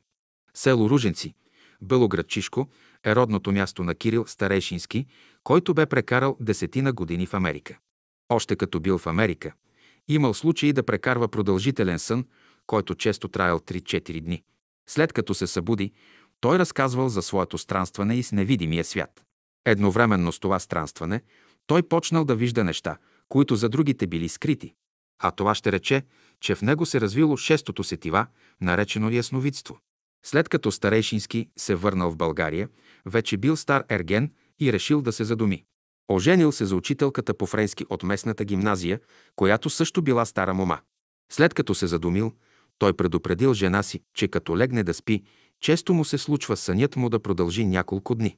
Ако ми се случи такова нещо, ти да не се оплашиш, казал старейшински на жена си, нито да викаш лекар, защото аз не съм болен. Добре правиш, Кириле, че ме предупреждаваш, отговорила тя. Едва били изминали 15-20 дни от предупреждението и ето, една заран Кирил не се събудил. Изминали два дни и жена му почнала да се безпокои, като си мисляла. Ами ако му стане нещо и умре, какво ще кажат хората? Те могат да предположат най-различни работи. И ръководена от такива мисли, повикала лекар, на когото поверила направеното и предупреждение. Лекарят проверил пулса му и не намерил причина за опасяване и си отишъл на работа. На обед и вечерта пак наминал. Това продължило три дни. На четвъртия ден лекарят пак бил там, когато Кирил Старейшински се събудил, погледнал лекаря, обърнал се към жена си с думите. Аз нали те предупредих, защо си създала затруднение на лекаря да идва без нужда? Страхувах се да не стане нещо лошо, отвърнала жена му. При следващите излъчвания, дълбок транс, тя вече не викала лекар, като разбрала, че не е необходимо. Когато Старейшински бил буден, при него идвал един старец дух, който го учил на много работи. И тъй Кирил се прочул със своето ясновидство. При него почнали да се стичат хора от разни места, на които той казвал къде са изгубените им вещи, имената на посетителите, както и лек за разни болни и страдащи. Но не само това. Той им казвал нещо и за тяхното бъдеще, които се сбъдвали. Всеки ден се трупал народ, на което не се гледало с добро око от страна на местните власти. Старейшински бил изпратен в лагер, или наречено по-комунистически, трудово-възпитателно общежитие Белене. След известно време министър-председателя Антон Югов посетил общежитието. Един ден строили всички и Югов попитал. Има ли някой да се оплаче нещо или нещо да запита? Никой не се обадил. Тогава Старейшински излязал две крачки напред и казал «Другарю министър-председател, мога ли да попитам нещо?» «Да, може. На мене не ми е ясно аз защо съм тук. Зато или че аз виждам неща, които другите не виждат. Остави тия суеверия, тия заблуждения, казал министърът. Това не е суеверие, отговорил Старейшински. Че действително е така, ще ви кажа следното, за да се уверите. Вие на тръгване от София оставихте жена си малко болна. Пътувахте с кола. Сега на връщане от тук на километър. Ще ви се развали колата. След малко ще мине камион. Съветвам ви да го използвате, да продължите пътя. Това я стане, и е не, казал иронично министър-председателят и напуснал общежитието. И тък му на уречения километър колата на Югов спряла. След малко идва и уреченият камион, за който бе дума по-горе. Но другарят Югов не се възползвал, надявайки се колата скоро да стане. Но след като минали един-два часа и почнало да се смрачава, тогава Югов пратил известие до близкия сел съвет за превозно средство, с което да продължи пътя си. След като другарят министър пристигнал в София, първата му работа била да телеграфира до Белене за освобождаването на Старейшински. Заповедта била изпълнена веднага. Кирил Старейшински си отишъл на село, вече необезпокояван от местните власти. През 1957 г. той получил известие по вътрешен път, че през същата година ще си замине, но след него ще се яви едно момче ясновидец, но с по-голяма сила. Това момче щяло да се яви от близките села. Казано му било през коя година ще си замине, но не му било казано от каква причина ще дойде смъртта. През лятото на 1957 година Старейшински отива в София при сестра си. Случило се тъй, че и там той се излъчил, без да предупреди сестра си. Тя се изплашила и повикала лекар. Отнесли го в болницата, където му били инжекции, да го събудят. От инжекциите той бил отровен и се поминал. Малко след неговата смърт в село Дрянковец Видинско един юноша на име Ценко, който бил на около 15-16 години, се проявил като ясновидец. Почнали да го посещават много хора. Председателят на селсъвета го повикал и предупредил да не събира и заблуждава хората. На думите на председателя Ценко отговорил «Когато виждам какво да правя. При мене идва един старец, който ме учи на нова азбука, на нов език. И Ценко извадил от джоба си бележника с азбуката. Участъковият лекар, който присъствал на тази среща, погледнал в бележника и казал, че не познава такава азбука. Тогава лекарят казал на Ценко. Остави тия заблуждения. Ако продължаваш да говориш така за Божиите работи, му казал Ценко, ще ти се случи нещо много лошо. След това му казал такива неща и с неговия живот, които само той знаел. Това озадачило лекаря и той повече нищо не казал. Младежът бил определен да ходи по селата и да проповядва истината, но му било забранено и той престанал да говори. Глава 294. Три дни сън. В другия свят.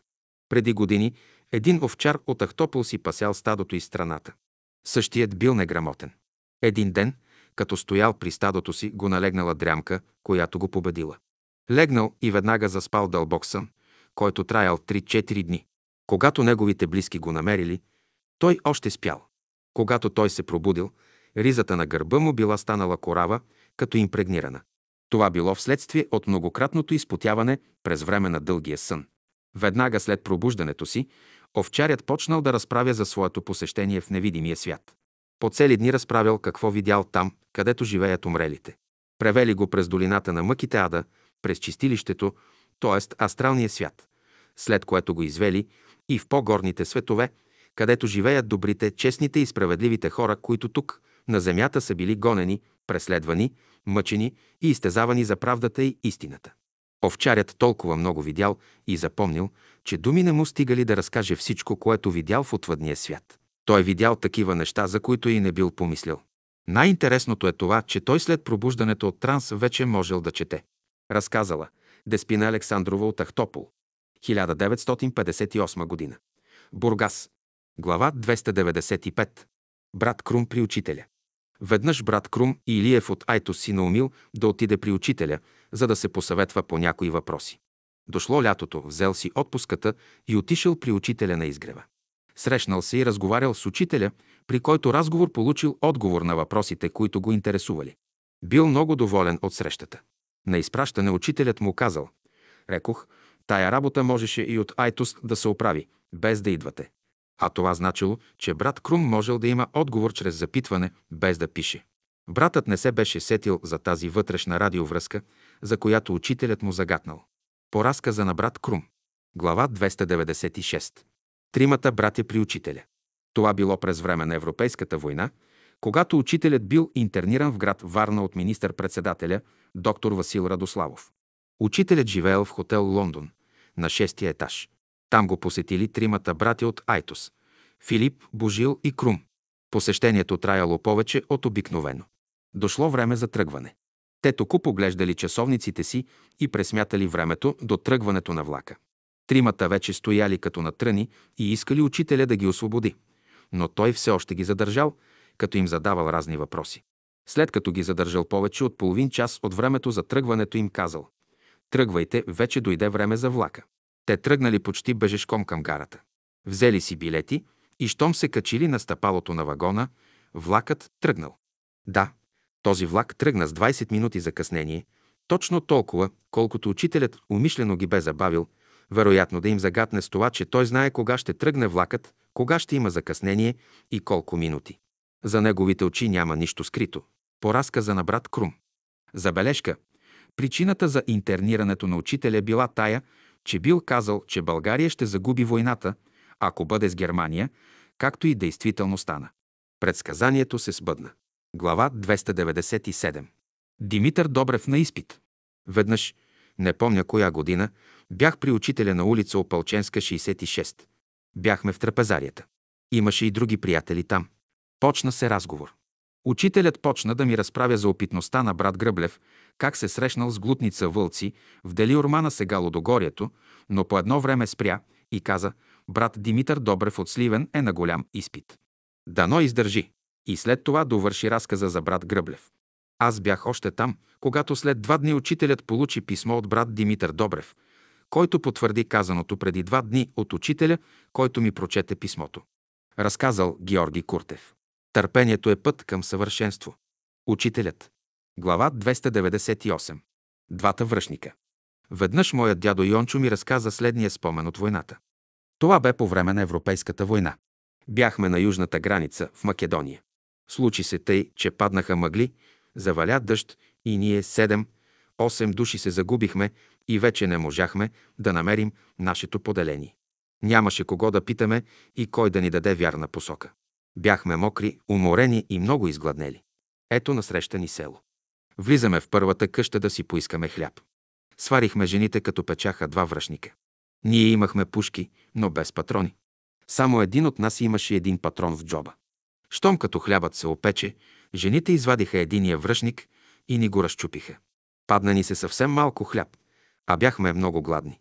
Нямаше какво да се прави. Помирихме се. Един от другарите, едър и силен мъж на име Костадин от моето родно село, не се помири. Той бутна с пушката другия връшник, взе хляба и го тури в раницата. Костадине, какво правиш, го опрекнахме всички останали. Това не ти е простено. Не вземай хляба на хората. А ние гладни ли ще мрем? Каза грубо той и закопча раницата и стана готов за път. Не, не, не е хубаво това, земляк, му казах аз. Аз да не съм връбче, да се нахраня с един залък хляб звезда. Хората ни дадоха колкото можаха, обади се друг. Жените и децата се разплакаха. Мъжете, които присъстваха, мълчаха и се поглеждаха многозначително. В този поглед ние прочетохме закана и готовност за отмъщение. Не ни бе удобно повече да стоим, ето защо веднага всички станахме и си тръгнахме. Вървяхме на посока. Щом излязохме от селото, пътят се разделяше.